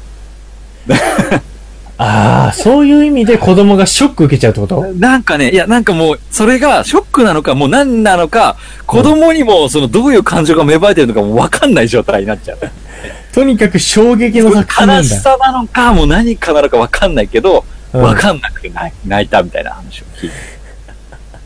へなんえ。かその子供がなんか、一個大きくなった気がしたって親は言ってるけど。すごいじゃん。すごいじゃん。すごいそう言わしめるだけの、その、なんか、そんな作品なさそうだな、みたいな。それはちょっと見てみたいわ、あ。と。面白いじゃん、そうれ。ん。そんななんだらね。しいですよ。その自然体シリーズもので、なんか主人公が死ぬっていうケースもそうそうないらしくて、ないだろ うね。ううん。ん。ちょっと気になってるんですよね、ジェッもトうとにかく、ジェットマン気になるね。それが、も。うん。で危ないそうあと1年ずれてたら俺らそれでもとんでもない。そうそこにそこからスタートしてたわけだよね。本当だよね。うん。でもで、これは、なんか、未だにおっさんのファンとかも結構いるらしく て、ジェットマンの話に盛り上がるっていう人結構いるらしいんですよ。もうガンダムみたいなもんらしい。このし戦隊ものの中だけで、うん。ジェットマンっていうものだけすごく異常だから、へえ。でもさ、俺らじゃ下手したらやっぱ見てんじゃない ?1 年ぐらいのズレだからさ。可能性ある。な、10レンジャーが、俺は保育園の時だったな。だから、えっ、と、ジェットマンがえっ9と、ゲうんジェットマンが91年でしょだかそうらだ 5,、ね5歳とか6歳。そうそうそうそうそう。だから小学校に上がる1個前の時だよ、まさに。じゃあ、やっぱあー覚えてんな。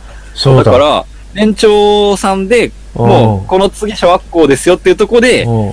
俺、それまで、あの、親がテレビを許してなかったのよ。はいはいはいはだから、レンジャーシリーズ見てなかったわけだよね。いはい。うんうんうんうんうん。それまで一個も見れてなかった。でも、うん。周りの友達がみんな、その、保育園来た時にみんなその話するわけ。10レンジャーがすごいんだよとか言って、追いかけしてもみんな10レンジャーの絵描いてて、すごいすごいすごい。うん。だから俺だけ見てなかったから、その輪に入れないのを、うん。あの、あ、これやばいかなと思った親が、それから見せるようになったテレビ。あ、なるほだからど俺。それまでテレビ見てないんだよ。そうぴったなんりだ。うわ、じゃあ完全にジェットマン見てないだね。そう、見てないんだよ。ほー。すごい。お、あそれや。そうそうなんだだ。から、綺麗に覚えてる。だから、10レンジャーとか、うん一番最初に見たヒーローものだから、あそうかもうちゃんと覚えてるんだよね。すごいね。うんいやー、そうだね。それがさ、なんか今も続いてるってすごいね、そのシリーズそうだよねね。え、うん誠テレビ見ちゃダメとか、そういうルールなかったいや、あったよ。とあでったんだやっも、ぱ。いや、うーん、だからその、この前もちょっと言ったけど、そのパプア君とか、あああー、そうね。の、ジャングものルによっの、てダメなパターンジだね、ャングルの王者、ターちゃんとか見ちゃダメとか、はいはいはいはいはいはい。あと、まあ、普通に食事時は絶対テレビつけないとああ、か。そうだよね。それぐらいかな。戦隊ものとそか、れいくつまでえーあんのかないや、だからパプア君とかやってたのって結構小学校の頃とかじゃないまあ、小学校ぐらいだね。だだから小学校の低学年とか中学年ぐらいじゃないだから確か、小学校までの話だよね。マジカルタルルートくんとかね。あ、だからあれもダメだった、うち。ああ、あれ多も分ダメな感じだよね。 そうそうそう。あと、お坊ちゃま。お坊ちゃまくんは親が好きだった から見てた気がすよ、る。それ、ブリブリじゃねえかよ。クリーンとか言うのじゃねえは、かよ。あれ一番下品 だろ。友達とか一番下品だろ。確かに大きいだぞもう確かにね、そう友だ達ね。だよ、もう。本当に。友確達かにだよ。ね。確かに、ほんとそうだね。だけど、あれは見てた気がする。うんマジかよ、おかしいな。まあ、もうブな。レてんな、基準ブレ値てんな、が。確かにね。まあ、ジャンプ好きだからな。そうだよ、ジャンプ好きだからいいんだ よ、もう。ジョジョだから、もう、うちはもう。ジョジョ好きだったわけだからな。そうだよ、もいや、確かう。うん。に。そっか。まあ、それで、ううん。だからこれもさ、戦隊ものとかも、うん。やっぱうちみたいにいくつ以上になったら見せるとか、やっぱ親とかも議論するのかなというか、やっぱ、興味を持ち出す年ってすごくやっぱ目まぐるしく変わるんじゃないまだあ、って、確かにね。ちょっとこの前までアンパンマン好きだったのに、今はもう妖怪ウォッチ行っちゃったとか、ああ、プリキュなアる行っちゃったとか、ほど。はいはいはいはい。コロッとやっぱ変わっちゃうんじゃないまあ子供確かにね。でもまあやっぱ周りに、そうそうそうそうそう周りに影響されてる感じはするな。と思うよ。でも、周りと言いながら、でもやっぱその子たちも、やっぱ、なんかこう、なんかやっぱあんじゃないかな。ああ。で、やっぱ親とかも、その、まあシリーズがスタートするときにちょっと見せてみるとかするのかななんだ、どうやって見始めんだろうね。ねえ、スタートがちょっとわかんないよね、それで。親もそろそろだろ。つってうん、第1話を見せるか、みたいな感じで、4かな月になると見せるのかなこうするのかね。おーちょっと、え、気になるそれ。ね ちょっと、えやーっ気にぱなる悩ましいです、そこね。うん。どうするんだろうん。プリキュアとかも、う。いつ見せてくるアンパンマンのとかはな、確かになんか悪い気はしないけどね、見せだって見せといてね。あれはもうずーっとやってるしさ確か、に変わらないわけじゃん。だから、うん。アンパンマンとかドラえもんとかは別に。いそうだな。つだっでもて見せていい。難しいよね。でも、どのタイミングに見始めてもさ、結局、大人になった時になんか変わるのかなうーん。あ、まあまあ変わると思うよ。その、なんかそうテレビっていうのに触れるのとかの年齢タイ次ミ第ンでグ。うん。早かったら、こうなるとか、遅かったらこうなるとか。まあ、まあ、いや、あんまり変わんない気がするけどな。まあ、わからん。そりゃそうだね。なんか、結局は、あの、それより家庭環境とかの方だったりとかするから。そうだよねうん。まあ、テレビが悪いとは俺は言うわけじゃないんだけど。うん、なんかそういいう時代背景的になんかテレビ悪いっていう風潮によるそういう制限だった感じうんするけどな。それは、テレビが悪いんじゃなくて、テレビばっか見せて、家族の会話がないとかってなったら、そっちの方が問題なだけで。ねね別にまあそれだったらね、っとプレミアムフライデーで早く仕事引き上げて帰って喋ればそうみたいな話かな。まあ、というか、あ、で、俺でもそれで、プレミアムフライデーの話にちょっと戻るんだけど、はい。これが実現したらすげえなと思ったのが、まあ、まあ、これもまあいろいろあるけど、うん俺がパッと聞いていいなと思ったのは、うんなんか、これで、金曜日、それで、うんその早くから飲んで、うんうんまあ2、3時間飲んだら、もうはいはいはい5時ぐらいに帰って家族サービスしますわ、みたいな使い方をするって言ってる人がいて、なるほどなっまてあ思った。まあよく言われてるやつだようねん。そうそう。まあいいんじゃないと思って。なんかその両立できてる感じ、なんか、飲みたいし、でも家族サービスもしできるし、みたいなのが実現できるって、あまああいいなと思って。うん飲みつつもね。そうそうそう。だったら最初から早く帰って、家族サービスするよだけじゃなくて、飲むこともできてみたいそうだなね。まあよく、その、問題点とか、今回の議論で相当議論されてたけどさ、うん、うん。まあ、その金曜日3時に退社しますっていうルールになった時に、うん。じゃあ、そのお店側も3時にはオープンしなきゃいけないでしょ まずそうは。だね、そうだね。で、本来だったら、金曜日ってほっといても入る日だから、夕方とかだと、うんうん。なんでそんなことせなあかんねんっていうのが、まずお店側の主張で、まず一個まあお店側からしたらねほっ。といても入るんだけどね。うん。で、まあじゃあ3時に開けなきゃいけないってなって、うん。じゃあ、その開けたとしても、まあスタッフ伸ばさなきゃいけないから人件費は少し高くなってくると。そうだね。うん。でも、お客がそこにばらついちゃうから、うんそこに集中させることもできないから、開けざるを得ないから、まあ、お金かかるじゃない人件費分はそういうことか広がっちゃうじゃないうんうん。で、じゃあ逆に、その、来る人っていうのはどれぐらいいるかっていう、お客さん目線で考えていくと、うんまあ、家帰ってホームパーティーとかでもしようかみたいな、まあ、そうか、そううか。んそうだね、別にそ。こは発生してくるわけだね。そうだね、時間あるし、そうそうそうそうつってそ、うね用意できるね、みたいな。うん。うん。うんだし、まあ、海外とか結構そういうことが多いうん。文化があるから、わかるわかるまあ上司は家でホームパーティーを開いてみんな呼ぶんだよみたいな。そうすると居酒屋は逆に客の損失につながってるから、居酒屋系はまあ基本的には反対なんだよね。逆にその、消費が伸びると思いきや、全然全然逆にでしょっていう。なるほどまあ都市部はね特に。あうーん。田舎とかは逆にメリットあるけど、うん。まあ都内に関しては全然デメリットだよねっていう主張の方が多い。そうか、ね今までの客すらも来なくなっちそゃうう可そうそう、来な能性くなっがあるちゃう。うん。はいはい。帰っちゃうんだよね、3時に終わっちゃったら。そっか。店に寄らずに。ううんうんんうんで家族サービス逆にみんな回ってしまうから、居酒屋は反対してるんだけど、うん。はまい。あ、そんなこともあるんだね。まあ、あり得るだろうね。確あかに。り得る、全然あり得ると思う。あり得るねまあ、まあ、早く帰るよね、みたいな話になるんですけ どね。そうだよね、別にね。うん。とか、まあ、他の趣味に使ったり、旅行に行っちゃうから、とか。ああ、まあ確かうに。んまだらあ本来金曜日に飲んでた人が、どっか別なところに行ってしまうっまあていうことを嫌うまあ、飲み屋視点という意味だね。うん飲み屋として飲みの、うん、うんいうことではね。まあ、うん全全体で言えばもしかしたら、この、ある程度、何パーセントか増すかもしれないけど、まあそうねの飲み屋からしたらってことだうね。ん。ねだからまあ、一概にどうだっていうところが、まあ、僕の見解なんですけどね。まあ、そりゃ仕方ないさ。一概に言えることなんて少ないんだからさ。まあねどっかが、なんかこう、良くて、どっそうか、だおねいおいっていうのはもうしゃあないよね。でも人が流れるんだ。 3時に終わって帰っても子供まだ帰ってきてないんじゃないの子供の方が遅いんじゃないのいや、だから、3時から飲むんだよ。飲あ、んなでいの、一杯飲んで、ちょっとほろ酔いでで、、帰ったら酒臭いって言われるの嫌だからな。ちょっとそこ我慢するわな。まあね、まあそうだね。ただ、そういうなんか、そんなことも、まあ計画できるのって、まあ、そのプレミアムフライデーだからじゃねみたいな。まあ、お父さんとかなんて大概家にいたら嫌がれるもんだから悲しいこと言うなよ。そういう時はさ、なんか、なんかこう、10連チャンでも借りて帰れよ。な。 で、一緒に見たらいい。いいしそう。そういうことだよ。まあ、そういう風に買ってほしいはねっていう感じですそういうね。ことですね。はいい以上ですはい。いはい。いやいっ、すね。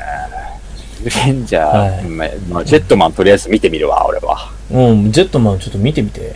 本当に、ううんんなんかあの、で、ちょっとレビューしてみて。あ、なんかそさ、うだねジェットマンとかさ、あの、ま、んまたこの話しちゃうのあれだけど、アマゾンプライムビデオも僕最近散々見てるんですけど、あった気がする。あれ結構古いさ、戦隊ものとかあるじゃん。。あんじ探ゃしてなみいようん、ありそうだね。ありそう。それだったら、あの、レビューしてみようよ。あ俺そうだね。最近ちょっとそれも考えてて、あれってすげえいいコンテンツだから、なんか、 まあ、見放題だしね。そうそう、みんなと共有できる話あるじゃん。ですね。なんかちょっと見たら紹介みたいな確面か白いなと思って。に。まあ、見れるしね。そうほとんど結構みんなプレミアム会員入ってるでしょと思うんだよ。結構僕、うん自分の周りでも増えてきてると思ってて、ああ、これいいと思って、本当おすすめできると思人って。口あるからうんね。。そうそうそう。確かなんで、そんなコーナーもあればいいなといいですね。うんぜひぜひ。ぜひぜひとやってください。です。はい。はい。ということで、以上あです。はい。そういえば、今週、今週あれ、うんおひ、ひな、おひなさんは出す日かな今週 ?3 月3日ああ、3月3日、そうだね。ねうん、うん、うん、うん。ね、もう早めに出して、うんう早めにしまって。だって俺もうひなあられ大好きだから、もう買って食べてるもん。おもうこの時期、本当に俺楽しみなのはひなあられが出ること。 えあれ、俺前なんか放送かなんか言わなかったっけ俺ね、ひなあられ大好きなんだよ。えでも 美味しくないひなあられ。いや、うんまあ、まあ、ちっちゃい頃は好きだった。ええ俺甘い大人ねわか今んないでも、ひなあられを買うためにスーパーによく行くもん。